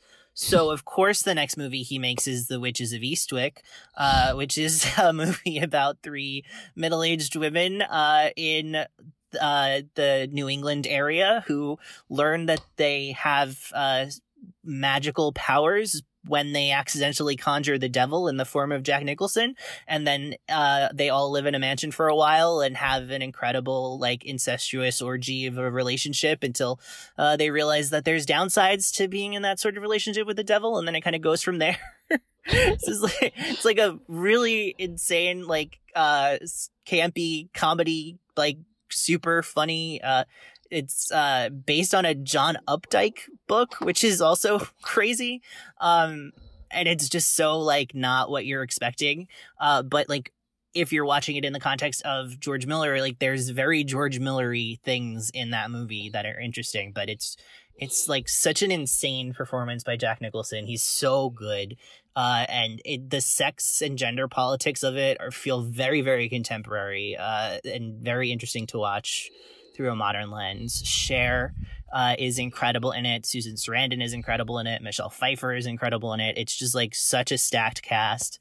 Um, and then so he so he's so now he's like a studio guy, right? He's making like an action comedy. Okay, so what does he do next? He makes Lorenzo's Oil, which is a incredibly depressing, like unflinching story about a real, a true life story about a poor, poor young boy who has this really awful disease where his brain cannot process certain fatty acids and as a result slowly uh, kind of deteriorates um, and you follow his parents played by susan sarandon and nick nolte as they search for a cure and fight against the medical establishment in order to advocate for their kid. And it's really gripping and it's really, really agonizing in a lot of ways. And it's very, very operatic in other ways. And it's just totally like you totally see the doctor side of him in it. And it's like very interesting mm-hmm. from that perspective. But and Susan Sarandon is giving a tremendous performance, and Nick Nolte is playing an actual Italian man and doing an actual Italian accent, and it's very odd, but the movie is so good that you don't care. Um, and so, so, so he does that, right? And then, if, so then what's the next logical choice? Oh, it's, it's to produce the first Babe movie, uh, which he chooses not to direct, but he is, he wrote the script for and was very hands on in the, in the production. Uh, and then he followed that up by directing and writing Babe Pig in the City, which is a fully bananas movie that Anybody who has not seen or hasn't watched as an adult really should because it is so wild and insane and just like dark, like really, really dark. Uh, just like a lot of existential dread in that movie, and I'm not exaggerating. Uh, and and so then he does that, and then he makes two movies about uh, singing penguins, one of which is inexplicably bad and one of which is inexplicably good, um, in the form of Happy Feet and Happy Feet 2. Uh, and then he, and then of course, so he follows that up with Mad Max Fury Road, you know, which is the pinnacle of his career as far as I'm concerned. It's truly an insane movie. I learned, uh, I watched the documentary, the, there's like a 45 minute documentary on the making of that movie that I watched on the, on the digital copy that I bought. And, um, they mentioned that the that uh, the editor, who is also his wife, uh, she had 470 hours of material that she had to edit together, Insane. and it apparently it took her three months just to watch all the footage before she could even start editing. so like, it's truly insane that this movie exists. I like the the interviews with the cast, like especially Charlize and and Tom Hardy are just very, very funny because it's so clear that they hated making this movie and they hated each other and it was awful. It was a terrible experience and they just like, in, in like pretty much every possible level, like physically, emotionally, just like intellectually, just like they fully despised it. And now it's a masterpiece. So they have to be like, I guess it was all worth it? Question mark. but, uh, yeah, it's an incredible movie. I mean, everybody knows that it's incredible, but if you haven't watched it, you should see it. So yeah, the George Miller uh, career arc is one of the most bizarre career arcs that I've ever seen.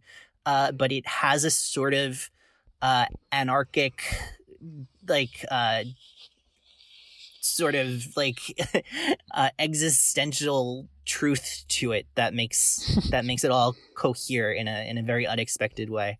Huh. Yeah, I I mean, that was the craziest thing to me when I was sort of because I, I, remember before I saw Fury Road, I watched I just watched like the first three Mad Maxes, and then it was only as I was exploring more about him, I was like looking at all the things he directed, and I was like, wait, he did Happy Feet. and Babe Pig in the City, what? And Lorenzo's Oil. It was just, yeah, it was, it was mind blowing to say the least. yeah, it's really crazy, and like when you say that he's directed these kids movies you're like why would he why but like these kids movies are so not just kids movies. Like babe pig in the city has some of the best action sequences i've ever seen just for the record. Um and it as i said it is just like extremely bleak in a lot of aspects like grappling with the cruelty of humanity and like the inanity of the world around us. Um and like the the first Happy Feet movie is just fully bizarre. Um it has like multiple sequences that just like there's like the story resets every like 15 minutes or so so there's like no narrative flow or consistency to it but there is like a whole sequence where the main penguin gets kidnapped and brought to a zoo uh where he is then like faces the existential dread of like not be, like being separated from his parent from his family and not being able to like be with his community anymore and like being gawked at by these creatures who he thinks are aliens who can't understand him until he starts dancing and then they do and then they save everybody and they solve the overfishing problem like because all of the the penguins dance and it's just so bananas. And by the way, the people in the movie are actual people. Like the animated film has re- live action people in it. So, so weird. what? so weird. And then the second movie, which is actually like surprisingly not bad, uh, has this whole crazy subplot where um Matt Damon and Brad Pitt play these krills who are like microscopic organisms, right? That like whales eat. Um, and Brad Pitt, that they're in a they are in a gay relationship with each other. There's no other way of putting it. Uh, they're like they are lovers, and uh, Brad Pitt decides to break off from the herd when he realizes that their lives are empty and and a lie because they are only there to eat to be eaten and he decides to go on this quest of becoming an apex predator um and they and he just has like a mini like nihilistic existential breakdown throughout the course of the film. And it's just like the b plot totally separate from the rest of the movie, which is about like these penguins who have been separated from their whole family and their entire uh, community because an ice because global warming has caused an iceberg to like trap them into a and into like a cavern i should say. And so like the entire penguin community aside from this one family that we've been watching uh, is on the verge of uh, starving to death because they can't be saved and they really like go dark with it. So yeah like there's just like crazy crazy stuff happening in every george miller movie. I want to just briefly read out this quote from babe pig in the city so that way you know that i'm not messing around and i'm not exaggerating. Uh so it, this is the narrator speaking. Babe in this sequence is being chased by these like ravenous security dogs who are like trying to murder him. Uh and so the narrator says Something broke through the terror, flickerings, fragments of his short life, the random events that delivered him to this, this moment of annihilation. As terror gave way to exhaustion, Babe turned to his attacker, his eyes filled with one simple question. And then Babe says, Why? so, and like, truthfully, like, that's me in like 2020 for real. Like, that is, I really, really related to that feeling. Uh, so yeah, that's just like if you don't believe me, just go on the IMDb quote page and you see like there's a whole character that is like a pink poodle who is just like been abused by her owners and just like is truly just like uh like a like a sex worker is the only way of putting it. She, she is a sex worker who has been used and and thrown away and now lives on the streets. And it's like literally like it's this is a kids movie, so it's just really wild um at one point one of the dogs get like it gets into uh, like tries to protect his his friends from this like SWAT team of uh of police officers who are trying to capture all of the animals and he gets like thrown from the truck and you get a flash of him in doggy heaven where he can walk again because by the way he's in a doggy wheelchair. Um and then like babe pulls him out of heaven and he's like back to life. It's such a weird movie. You have to everybody should watch babe pig in the city. I mean mad max fury road is the best movie that he made but babe pig in the city is the most inexplicable movie that he made so like definitely check out both of them I mean, the way you're describing, like the way you're describing Pig in the City, almost makes it sound like the climactic just insanity of like the Blues Brothers or something. like that. That's how it's sounding to me. I well, I haven't seen the Blues Brothers, so I couldn't oh, say. Okay. but wow, okay, that that is fun. So I have a lot to look forward to then. yeah, it's like in this moment of our like collective despair, the George Miller fil- filmography really leaves a lot uh, to dig into. I really think that this is probably the best time anyone could ever watch those movies. if nothing else from us has come through on this episode, that is definitely uh, that is definitely the soundbite. I hope people remember. Wow. Uh, yeah, I honestly don't know what more to say to that. I don't feel like I can add anything. Um, so I will just segue into uh, our um, our our plugs, and uh, so I'll start with. Uh, so I'm gonna, I'll start with myself. Uh, you can find my work at the Cinemaverick uh, on Letterboxd. I'm also have, I also have a website called thecinemaverick.com. Uh, you can find Noah. Uh, Noah had to had to dash, uh, but you can find his work. He is on Twitter at Noah Franc. He also has a website, francnoir.blogspot.com, where you can actually read his uh, recent sort of, uh, per, I guess, personal version of episode nine, sort of a as a completely different story from uh, Rise of Skywalker, based on sort of his sort of perceptions of the Last Jedi and where he thought the story was going. I have read so far. He has uh, chapter one and two up there. Uh, it's kind of in I would say novel form. Um, and uh, I've read his first chapter, and I would definitely recommend. I'm curious to see where the story goes from there, and so I guess I would recommend reading it if you can. Um, but uh, let's go to you, Alex.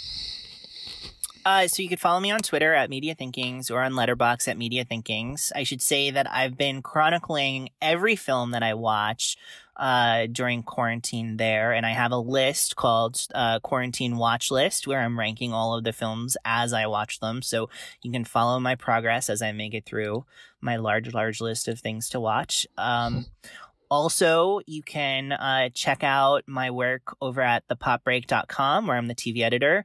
I recently wrote about Stargirl, the new CW DC Universe show. You, you can check out that review. Um, I'm also host the TV Break podcast and also Goodbye to All That, which is a podcast about season and series finales of shows that we're covering on the site and shows that I'm personally interested in. So, uh, but those uh, goodbye to all ga- goodbye to all that comes out twice a month on Tuesdays in the pop in the Pop Breaks podcast feed called the Breakcast, uh, and TV Break comes out uh, once a month as well, and that's just a general TV topic podcasts that I host uh, with our um, editor in chief and our resident TV columnist. So you can check out all my work over at thepopbreak.com and Breakcast podcast feed and uh, the usuals. Um, also, you can follow our show at CinemaJoes on Twitter and Instagram. And you can uh, subscribe to our show on Anchor and Overcast and Spotify and Apple Podcasts, Google Play, most most places you can find podcasts. Well, thank you for that, and uh, I I've very much enjoyed your TV talk episodes. I have not listened to your goodbye to all that episodes yet uh, because I've been waiting for a show that I've seen, uh, but I hope to rectify that. yeah, um, last month we covered uh, last month we covered normal people and Westworld season three. Uh, mm-hmm. This month we are tackling uh, Batwoman, um, and in July we have more fun stuff planned. So I hope you guys, if you're interested in any of those shows, you should check them out. Cool. Looking forward to it. Well, uh, f- with that, we're going to wrap up here. We want to thank all of our listeners and our subscribers for the Cinema Joes. This is Justin signing off.